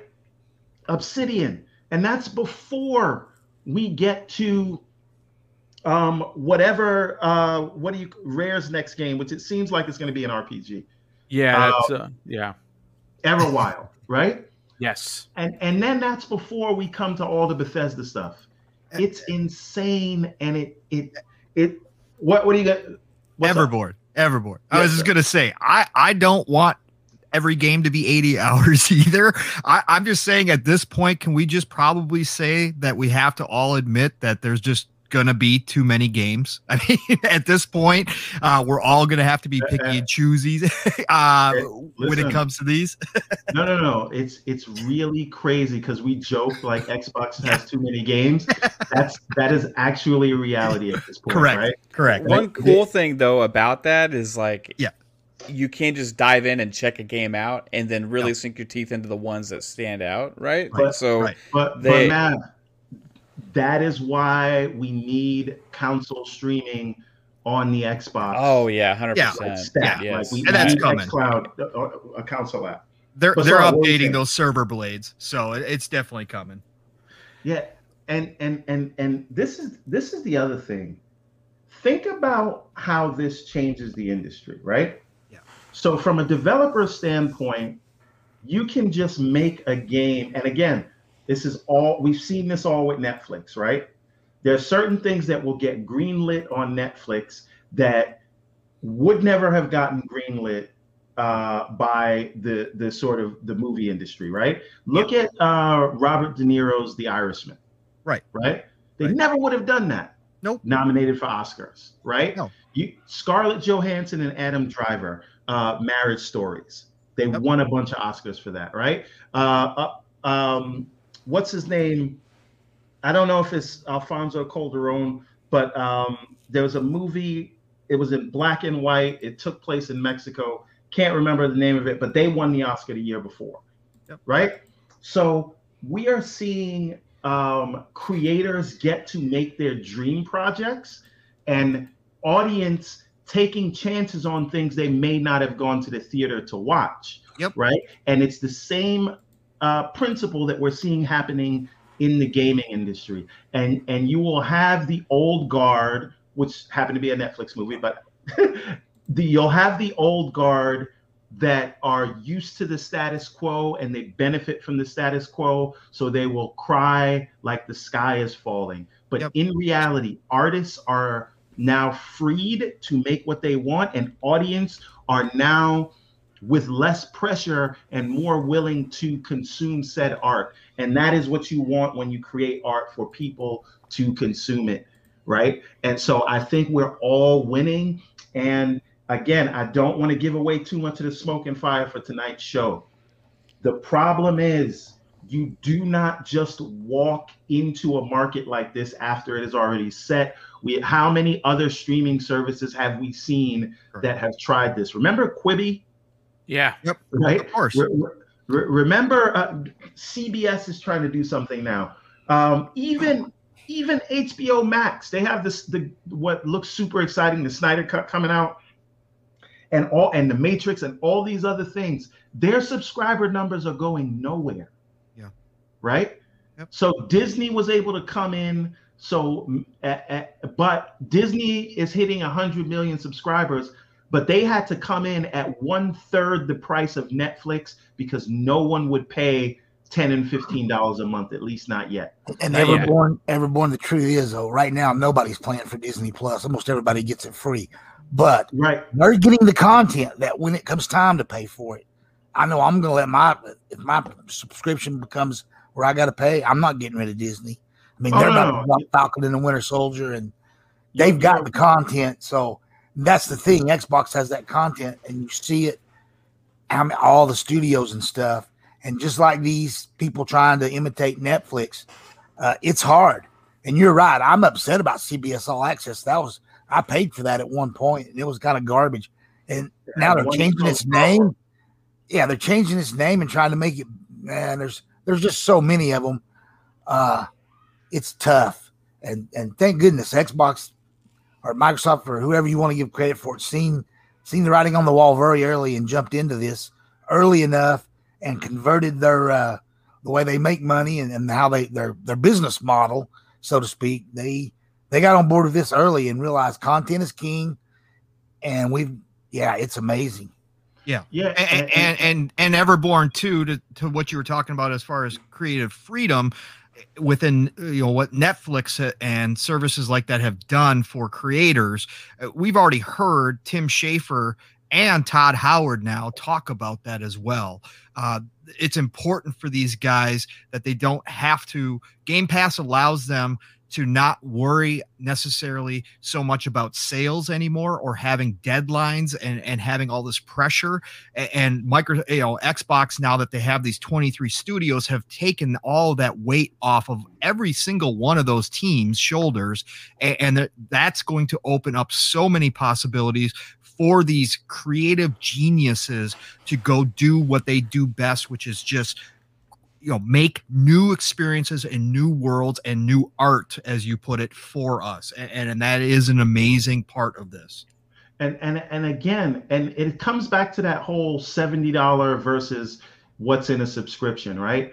I cannot tell you how many movies that i would never have gone to the theater to watch but because right. i could watch it from home I gave it a chance, yes. right? So when I when I go to the movies, I know how expensive it's becoming. I mean, no one can go to the movies right now, but I, am sure everybody understands the, the analogy I'm making here. Going to the movies for me had become look, I, it needs to be a known IP for me to go and spend a hundred dollars or whatever to take my whole family out. Like it needs to be like a Marvel or or Lord of the Rings kind of movie for me to go and spend everything that it takes to to just go to the movies. And I think as we see production budgets increase, right? Because you'll see Hollywood studios. I'm just I make it. I, I know this is not a Hollywood show, but the analogies are here are like it's like one to one, right? So you will see Hollywood studios that will no longer greenlight these sort of mid-budget 50 to 80 million dollar action movie. They're either super low budget artsy fartsy that don't cost a lot of money to make, or they're big franchise tentpole movies, and that's all they'll make, right? Because you either have to spend nothing on it or it has to be a big established IP. So if you are interested in new IP and creative um, endeavors that are not just sort of games as a service thing, because that's the only thing that makes money, the subscription model is the way to go. And what I worry about for Sony, this is not like, oh, Sony, you're taking L, but what I what I worry about is in this new model, will Sony be able to match this? Right? Because what what we don't want is for Sony to come to this realization about sort of subscription services when it's too late. Right? Because you if if if if Xbox is locking up all of these exclusive second party deals to go in Game Pass and they have 23 pub studios and 35 teams and they're buying new publishers at some point Sony could be boxed in. And I hope that before that happens they read the tea leaves they see the writing on the wall and they say you know what? The next God of War that needs to be in PlayStation Now or PlayStation Plus and merge the two, right? Because I would have no problem paying for a PS. I wouldn't pay for it now, but I'd have no problem if Sony was doing day and date paying for Game Pass and PS Now, and it would be well worth it. No, right? no doubt about that for sure. And, and, and, and again, wait they, too long, the yeah. market will be defined. We've seen this. We've seen this. The market can only really stand two major competitors in any given thing. It's weird that in in gaming we have three, but really last gen it was two, right? It's becoming it's becoming three now, but usually there's two and then one far last place. So yeah. streaming, what are we seeing play out? Really, all it is is Netflix and now Disney Plus. In phones, we saw um, iOS and Android, Windows Phone tried to come in, um, uh, WebOS tried to come in with those Palm phones. That didn't work, right? The market generally only has two major players, and I just I hope Sony sees it. That's all I'm saying. Well, look, whether whether they see they read the tea leaves or not, uh, we're going to be talking about that exact topic of whether or not they're currently uh, and Jim talking about uh, the, the Jim Ryan uh, personally and uh, is in crisis mode over this deal. Um, you know, obviously, when they had talked to him uh, at the end of the year, he, he said um, reluctantly. I don't even know if any of these games are coming to uh, the. You know, uh, I, am just as interested as you to find out if any of these Bethesda games are coming to PlayStation. He knew then. He he's a businessman. He understood exactly what Microsoft was doing. I've said this before, and I'll say it again. I think that Microsoft caught Sony snapping uh, there's no doubt about it. They they they have always been cocky uh, for good reason. They've had some really incredible games. They've had some uh, incredible numbers with their consoles sold, but I don't think that they looked at Microsoft as a threat, and now they do now they see that they woke the sleeping giant and uh, again forget thanks- about the sleeping giant it's the tortoise and the hare yeah, that's true. No, that's, that's another great analogy. Yeah, Sony ran to the finish line, and of course, you know, slow and steady got got you know got Microsoft where they are. And when you and when you equate that to one of the last uh, public outings or public uh, interviews that Satya Nadella did, uh, he was asked specifically uh, if this is the last deal, and he said, "No, no, it's much. Uh, it's, it's it's more beneficial for us." To buy a developer than make one from scratch. And we are always on the lookout for adding additional talent to our um, you know first party developers. That's a huge statement. That's that, that, that, hey Rick, about that statement. I've always I'm glad you brought that up because I always wanted to say something about that that sort of made me scratch my head. Was that an indictment on the initiative? Right? If, if, uh, I mean, yeah, you maybe you can't. Uh, you you need to buy because they, we all know that they're building a studio it's, that's supposed to be a quadruple A studio with the initiative. But if you say that, doesn't that say that that that's not really working? It's just a thought that was always in my head when he said it. I was like, that's that's a strange Statement. Well, you know what it is. I, I, think you know when you talk about building, and and you know what may, you may he may be talking about is getting games into the into the ecosystem that are playable now and you can do that by buying developers that are currently working on something. You know, you walk into the office, Phil Spencer sees said game, and he goes, "Holy shit!" That looks like that's going to be a AAA banger, and that would that that kind of uh, uh, you know um, uh, type of uh, of title, whatever it was that he saw, could drive Game Pass uh, sales, uh, as opposed to okay, we're gonna you know we're gonna bring Drew Murray in, you know we're gonna have him start stacking the talent around him, and then he's going to then go off and do his thing. And he went back to you know insomniac. And and you know obviously the initiative is is still snagging in unbelievable amounts of talent but maybe that's expensive. Maybe, that's something they didn't, you know, they saw the cost of the one studio and they're like, you know, something? As great as this studio is going to deliver on uh, Perfect Dark, which I think is going to be a banger, and I cannot wait to play that. I think that they look they look at the overall uh, you know picture and say, you know what, it's better to go get everything already in place. Oh, that game you, eh, that you, you said was going to be a multi-plat, not anymore. We own you. So now that's going to be Xbox and PC only. And furthermore, I think the thing that people we all understand this, but I don't know that we really appreciate it, is that if you are going to build that kind of thing, it doesn't happen overnight. And a lot of the times it doesn't happen on their first outing.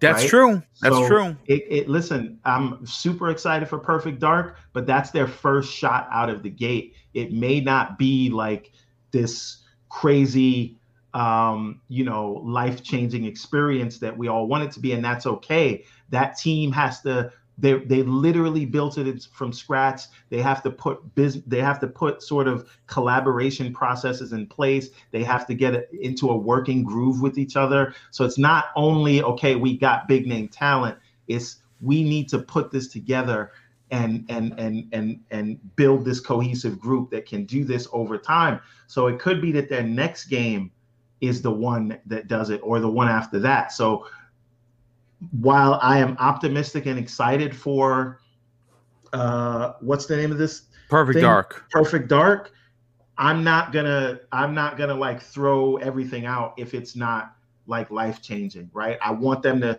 put something out, learn from that, and then perfect it on the next one, right? Yeah. So that all being said, I think that um you know I'll save that point. Go ahead.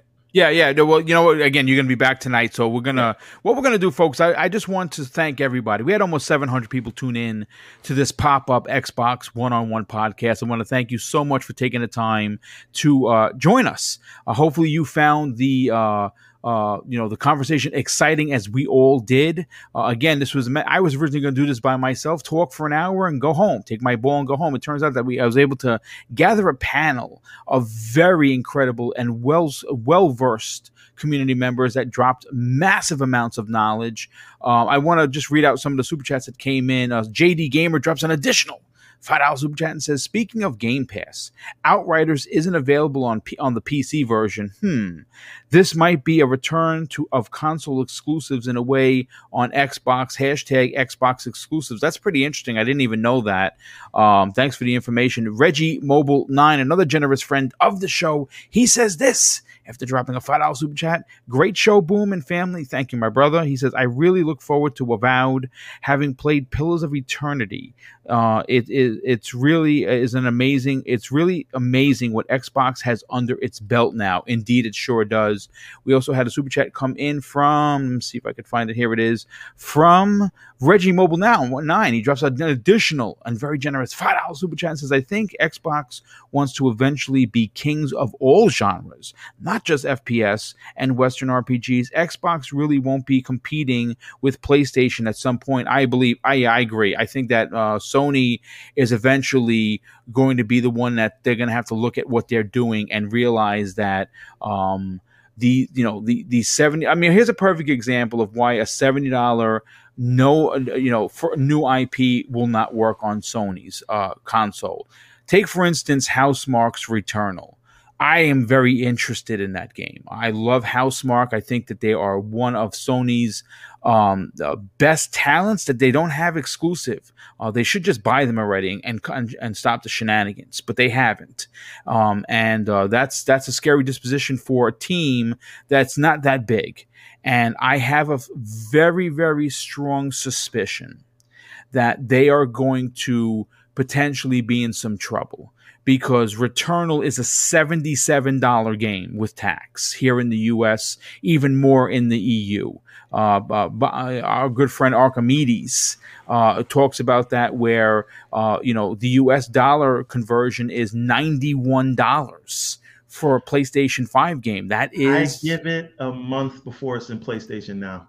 It maybe, maybe it'll be in PlayStation sales. now. Maybe it would be. I, I, I'm not. PlayStation Plus. Yeah, yeah. I, I mean, I, I, agree. I, you know, and again, it just makes you wonder whether or not it's going to stay because obviously that race car game that I thought was pretty cool dropped into uh, PlayStation Plus and then came out and they sold it for 20 bucks. They tried to get rope people in and, and the game is is kind of DOA. I mean, I'm not going to say I don't like it. It's really uh, it for me I quite enjoyed it. Uh, it was Twisted Metal meets for um um Epic's game. Um my god, why am I brain farting over here? uh, what's what's the game from Epic that everyone plays? The uh, the free to play. League. Yeah, no, the uh, the, the Fortnite. It, It's it, yeah. I don't know why I couldn't think of that. Uh, it's Fortnite meets Twisted Metal. It's really cool. I, I really like it, but you know, it kind of fell flat. And it was in PlayStation Plus, and, and and they do things that are so weird at Sony. You know, God of War came into PlayStation Plus, and then was uh, PlayStation Now, and was taken out after three months. Like that's a first party game that should stay but it doesn't. And I think they need to do some serious changes over there at Sony. I think what happened with Bethesda is going to force Jim Ryan into making some big changes over at PlayStation. But folks, this has been an incredible show. Uh, I hope that you uh, you enjoyed your what is it now? Oh God, it is almost two hours. This was this month, this was meant to be a sixty minute show, and of course it ballooned. Now, real quick before we get on out of here, both Mav and Pong Soul drop some uh, again more information about Xbox Game Pass. Um, it says here, at long last, Undertale is coming to Xbox for the first time ever. Uh, players on Xbox One and Xbox Series X and S will have their chance to experience one of the indie game's most beloved role playing games when it launches into Xbox Game Pass tomorrow. And on top of that, which I'm I, again, I, I know what Undertale is, wasn't my type of game, but I will certainly try it. Um, Empire of Sin, which is basically um, Gears Tactics with the mob. And if you like those types of games, and I know a lot of people do, Zemi Games more specifically really enjoys those type of games. That's going into Xbox Game Pass tomorrow as well. So I mean, Jesus, I mean, how much more can they put in there? I, I don't understand it. But let's get to the outros. Uh, we'll start with Pong Soul Pong. Obviously, you're going to be joining me and Zemi Games tomorrow on uh, the Xbox One on One. We're going to be talking about uh, some really big, big points. Uh, I've already started doing the advertising, and we're going to be talking about whether or not the ID Tech is actually the real exclusive for Xbox. Uh, when we know that there's going to be some ID tech, uh, you know, obviously you saw Doom Eternal playing in the first half of this show. That kind of tech is going to be coming to some of Microsoft's first party games. Hopefully, we get a big turnout for that as well. Tell everyone where they can reach out to you and strike up a conversation, and more importantly, tell them what other podcasts you're on. Absolutely, boom. Uh, tomorrow is going to be fantastic as well. Thank you so much for this invite.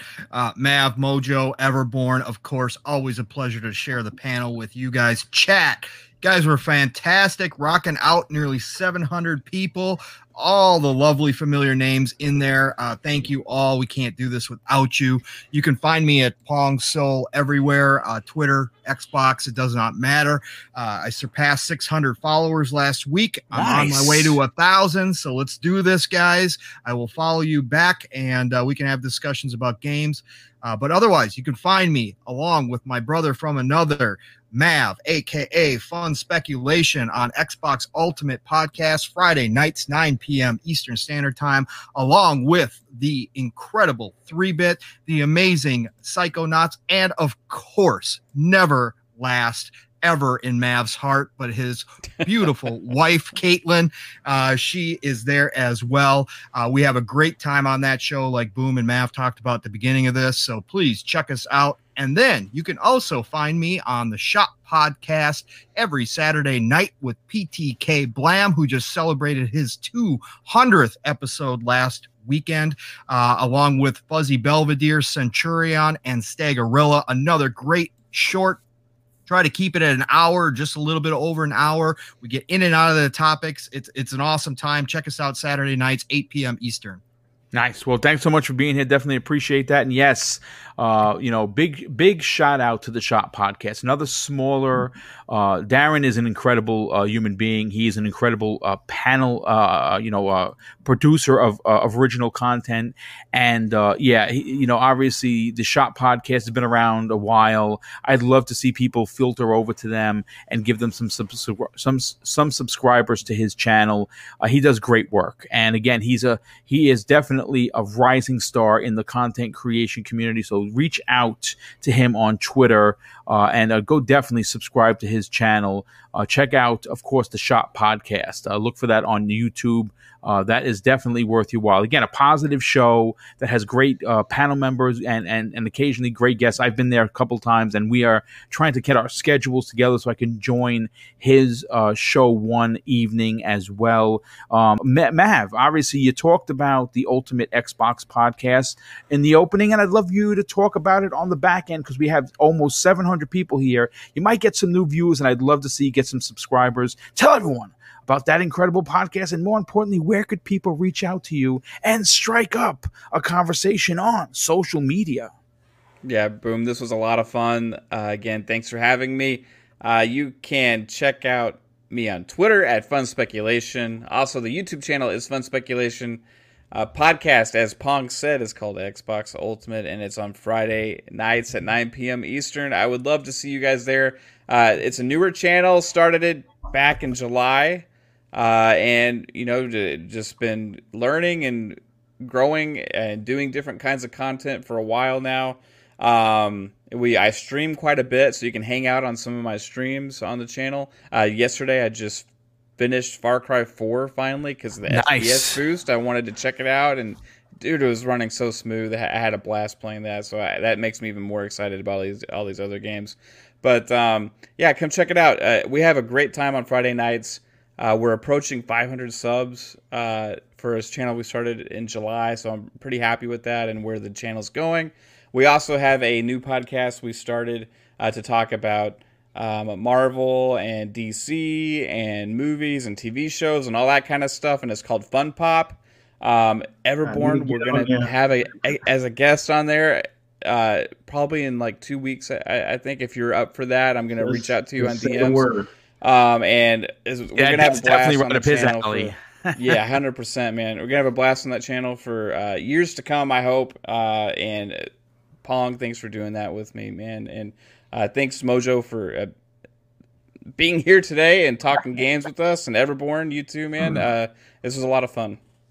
Well, thank you for being here, brother, and hopefully you see great success for your channel. Love to see you hit a thousand subs. You can monetize that bad boy, and that is a big milestone for any content creator. Love to see the uh, quality content get recognized. Uh, again, if you are someone that subscribes to me and you appreciate the work that I do each and every week, uh, you definitely will appreciate what Mav does on Fun Speculation. Head over there, tell him Mr. Boomstick sent you, and subscribe to his YouTube channel. Uh, Mojo Blues, brother, thank you so much for joining the conversation. Love hearing your, uh, you know, older guy opinions like myself. Maybe not as old as me, but certainly. Oh, older, oh then you, then you there. Well, there you go. You're the old man in the room. I, am happy to. I'm actually happy to say that. But thanks for joining us, brother. Definitely appreciate it. Tell everyone where they could reach out to you and strike up a conversation and what else. Yeah, every uh, every Thursday I'm on uh, Mads Gaming's Next Gen podcast. We've nice. been doing it for a couple of years. So me, him, and Jamie Moran, and we've added several other people so that we always have at least you know three people on there. But sometimes there's five or six. Sometimes there's just three. Just depends. You know how that goes from uh, week to week. We've been on a while. It's good stuff. Uh, Saturday nights, I do my own podcast. It's pretty small uh, with a guy called the Gray Wolf Gamer, also uh, AKA the Gaming Werewolf. He's an older gentleman. He's about Boom's age, give or take. You know, uh, so it's just two old guys talking games. a little bit different. I mean, we've we've had some three hour podcast. We did one last night, three hours and five minutes. Had like ten views, but you know what? It's fun. And, and the few people that watch it actually have DM'd me and said, wow, we kind of love it because we talk about everything. I even for a while was calling it everything but the kitchen sink podcast. But, I, but, then one one show we talked about kitchen sinks and it was like, yeah, maybe we, we we can't get that too far out of control. But I'm on Twitter, Mojo underscore Blues one. Uh, I'm always on there, you know, wasting time on console war stuff, but mostly on YouTube and the podcast. I'm I'm about any gaming system. I mean, I love all the, I'm a retro guy too, and but I play new stuff, old stuff. I play games, whatever they are, or wherever they are, and uh, it's just been a joy to be here. So, thanks everyone. Oh, thank you for being here, brother, and definitely appreciate what you bring to this community. Uh, Everborn Saga, why don't you tell everyone about what you got going on, how well your Kickstarter did, and where could they uh, not only reach out to you, strike up a conversation on social media, but tell people about the Everborn Saga? Yes, sir. Yes, sir. Yes, sir. So uh, everbornsaga.com is the first place to go. You can um, see we got a whole series of uh, comic books plus really cool T-shirts and wall art. But more importantly, we have the Kickstarter running right now for the newest series in the Everborn saga. So if you don't know what Everborn saga is, it is four interconnected series, all following a different character, telling the story from their vantage point. If you are into manga, if you are into anime, if you are into sort of My Hero Academia or you are into Berserk, that's what Prince of Arcadia and Ariel's Adventure are about. So the Kickstarter is going. It's been super successful. We hit our goal in 20 in the first 24 hours, but now we are aiming for stretch goals, and those stretch goals will allow us to release the first Everborn novel. It's a fantasy novel. It's about 200 to 220 pages. We need to get an editor then. We need uh, to cover printing and, and shipping and things like that. So that's what the stretch goal is for. And you can check it out um, by going to everbornsaga.com and clicking the link right at the top of the page. I promise you will not be disappointed. We did a whole anime trailer so you can see what it's all about. And if you want to talk to me directly, you can just reach out to me at everbornsaga. Sorry, Everborn Saga on Twitter and Everborn Saga on Steam, Xbox, and PlayStation Network. So uh, everbornsaga.com, click the link at the top, check out the Kickstarter. It, it I promise you will not be disappointed. yeah, and I, I could agree. I, I think that uh, what you're doing over there is incredible. Uh, I'm glad to have been a part of helping you push your Kickstarter. You so uh, no, I mean, listen, it's it's literally we talked about that before you even jumped in about how uh, smaller content creators uh, I think I think it, it's the right thing to do when you see something that you see someone going out of there and not pushing a hate narrative and looking out there and, and, and the way that they handle themselves on uh, you know within the community. It, it's it's it's great when we all team up together to push each other's content. I'd I, love to see I, more of it. I always say this: light a candle instead of cursing the darkness. There, there it, you go. It, it helps no one. You just complain all the time about what you don't like. How about you turn the light on in the room and shine the things that you love or fix the problems you're complaining about? If not, shut up. But anyway, I say the, the last thing I want to say, one other thing, this will only take one second, is another thing that is a, a uh,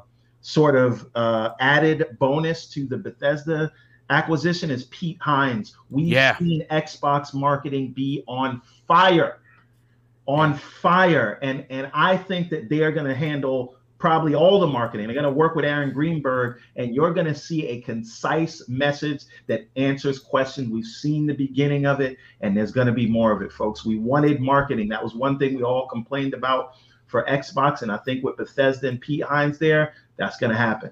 But anyway. Yeah. Please continue, and I'll and I'll see everybody later. And again, thank you everybody. Everbornsaga.com. Yep. Well, thanks so much for being here, brother. And I cannot wait. I mean, again, how many podcasts can you do in a week? Well, this week I have five. If you have five live shows, and I'm hey, still, I, and I'm hey, still boom. Yes, hey, sir. boom. Yes. Before we get your outro, uh, just to throw this out there for everybody that's still listening, Jason Ronald, one hour ago on Twitter, I just found his tweet said uh, quote new Xbox new Xbox wireless headset, Outriders on Xbox Game Pass day one, and five Bethesda games receiving FPS boost, and it's only 9 a.m. Pacific Standard Time. Great Jeez. time to be a gamer. So so keep God your eyes open, people. Damn yeah, you know what? That's great. And again, tomorrow, again, tonight, tune in tonight to uh, to primetime gaming. Uh, we're going to be posing some big Sony pr- uh, questions. Uh, is it, it, you know is Xbox Game Pass going to be forced onto Sony? Will they bend the knee? Um, I say no, but you'll hear more of my opinion about that. And also, is Jim Ryan currently in crisis mode at Sony? And the answer is I think he is. I think he doesn't know what to do with himself simply because of how much of a big deal this Bethesda acquisition was. Again, tune in tonight, 8 p.m. Eastern Standard Time. And of course, if you want more Xbox talk, you're going to get it two more times this week. Uh, we have I've already finished the shows for Tuesday's Xbox One on One and Thursday's Xbox Factor podcast, and I haven't even begun work on Friday morning's Breakfast with Boom. And I'm taking Wednesday off to A, go to the dentist, and B, f- come home and probably take a nap because all of this work is tiresome for sure. But thank you so much for being here. I want to close out today's show with something that's important to me. Hopefully, one day it'll be important to you. And that's something that my father taught us when we were kids. And I think it's more important now than ever. And he used to say this Son, treat others how you want to be treated. Also, it doesn't cost anything to be nice. You live by those rules, and I can guarantee you, you're going to have an awesome day. So take care, everyone. We'll see you tomorrow on the newest episode of Xbox One on One.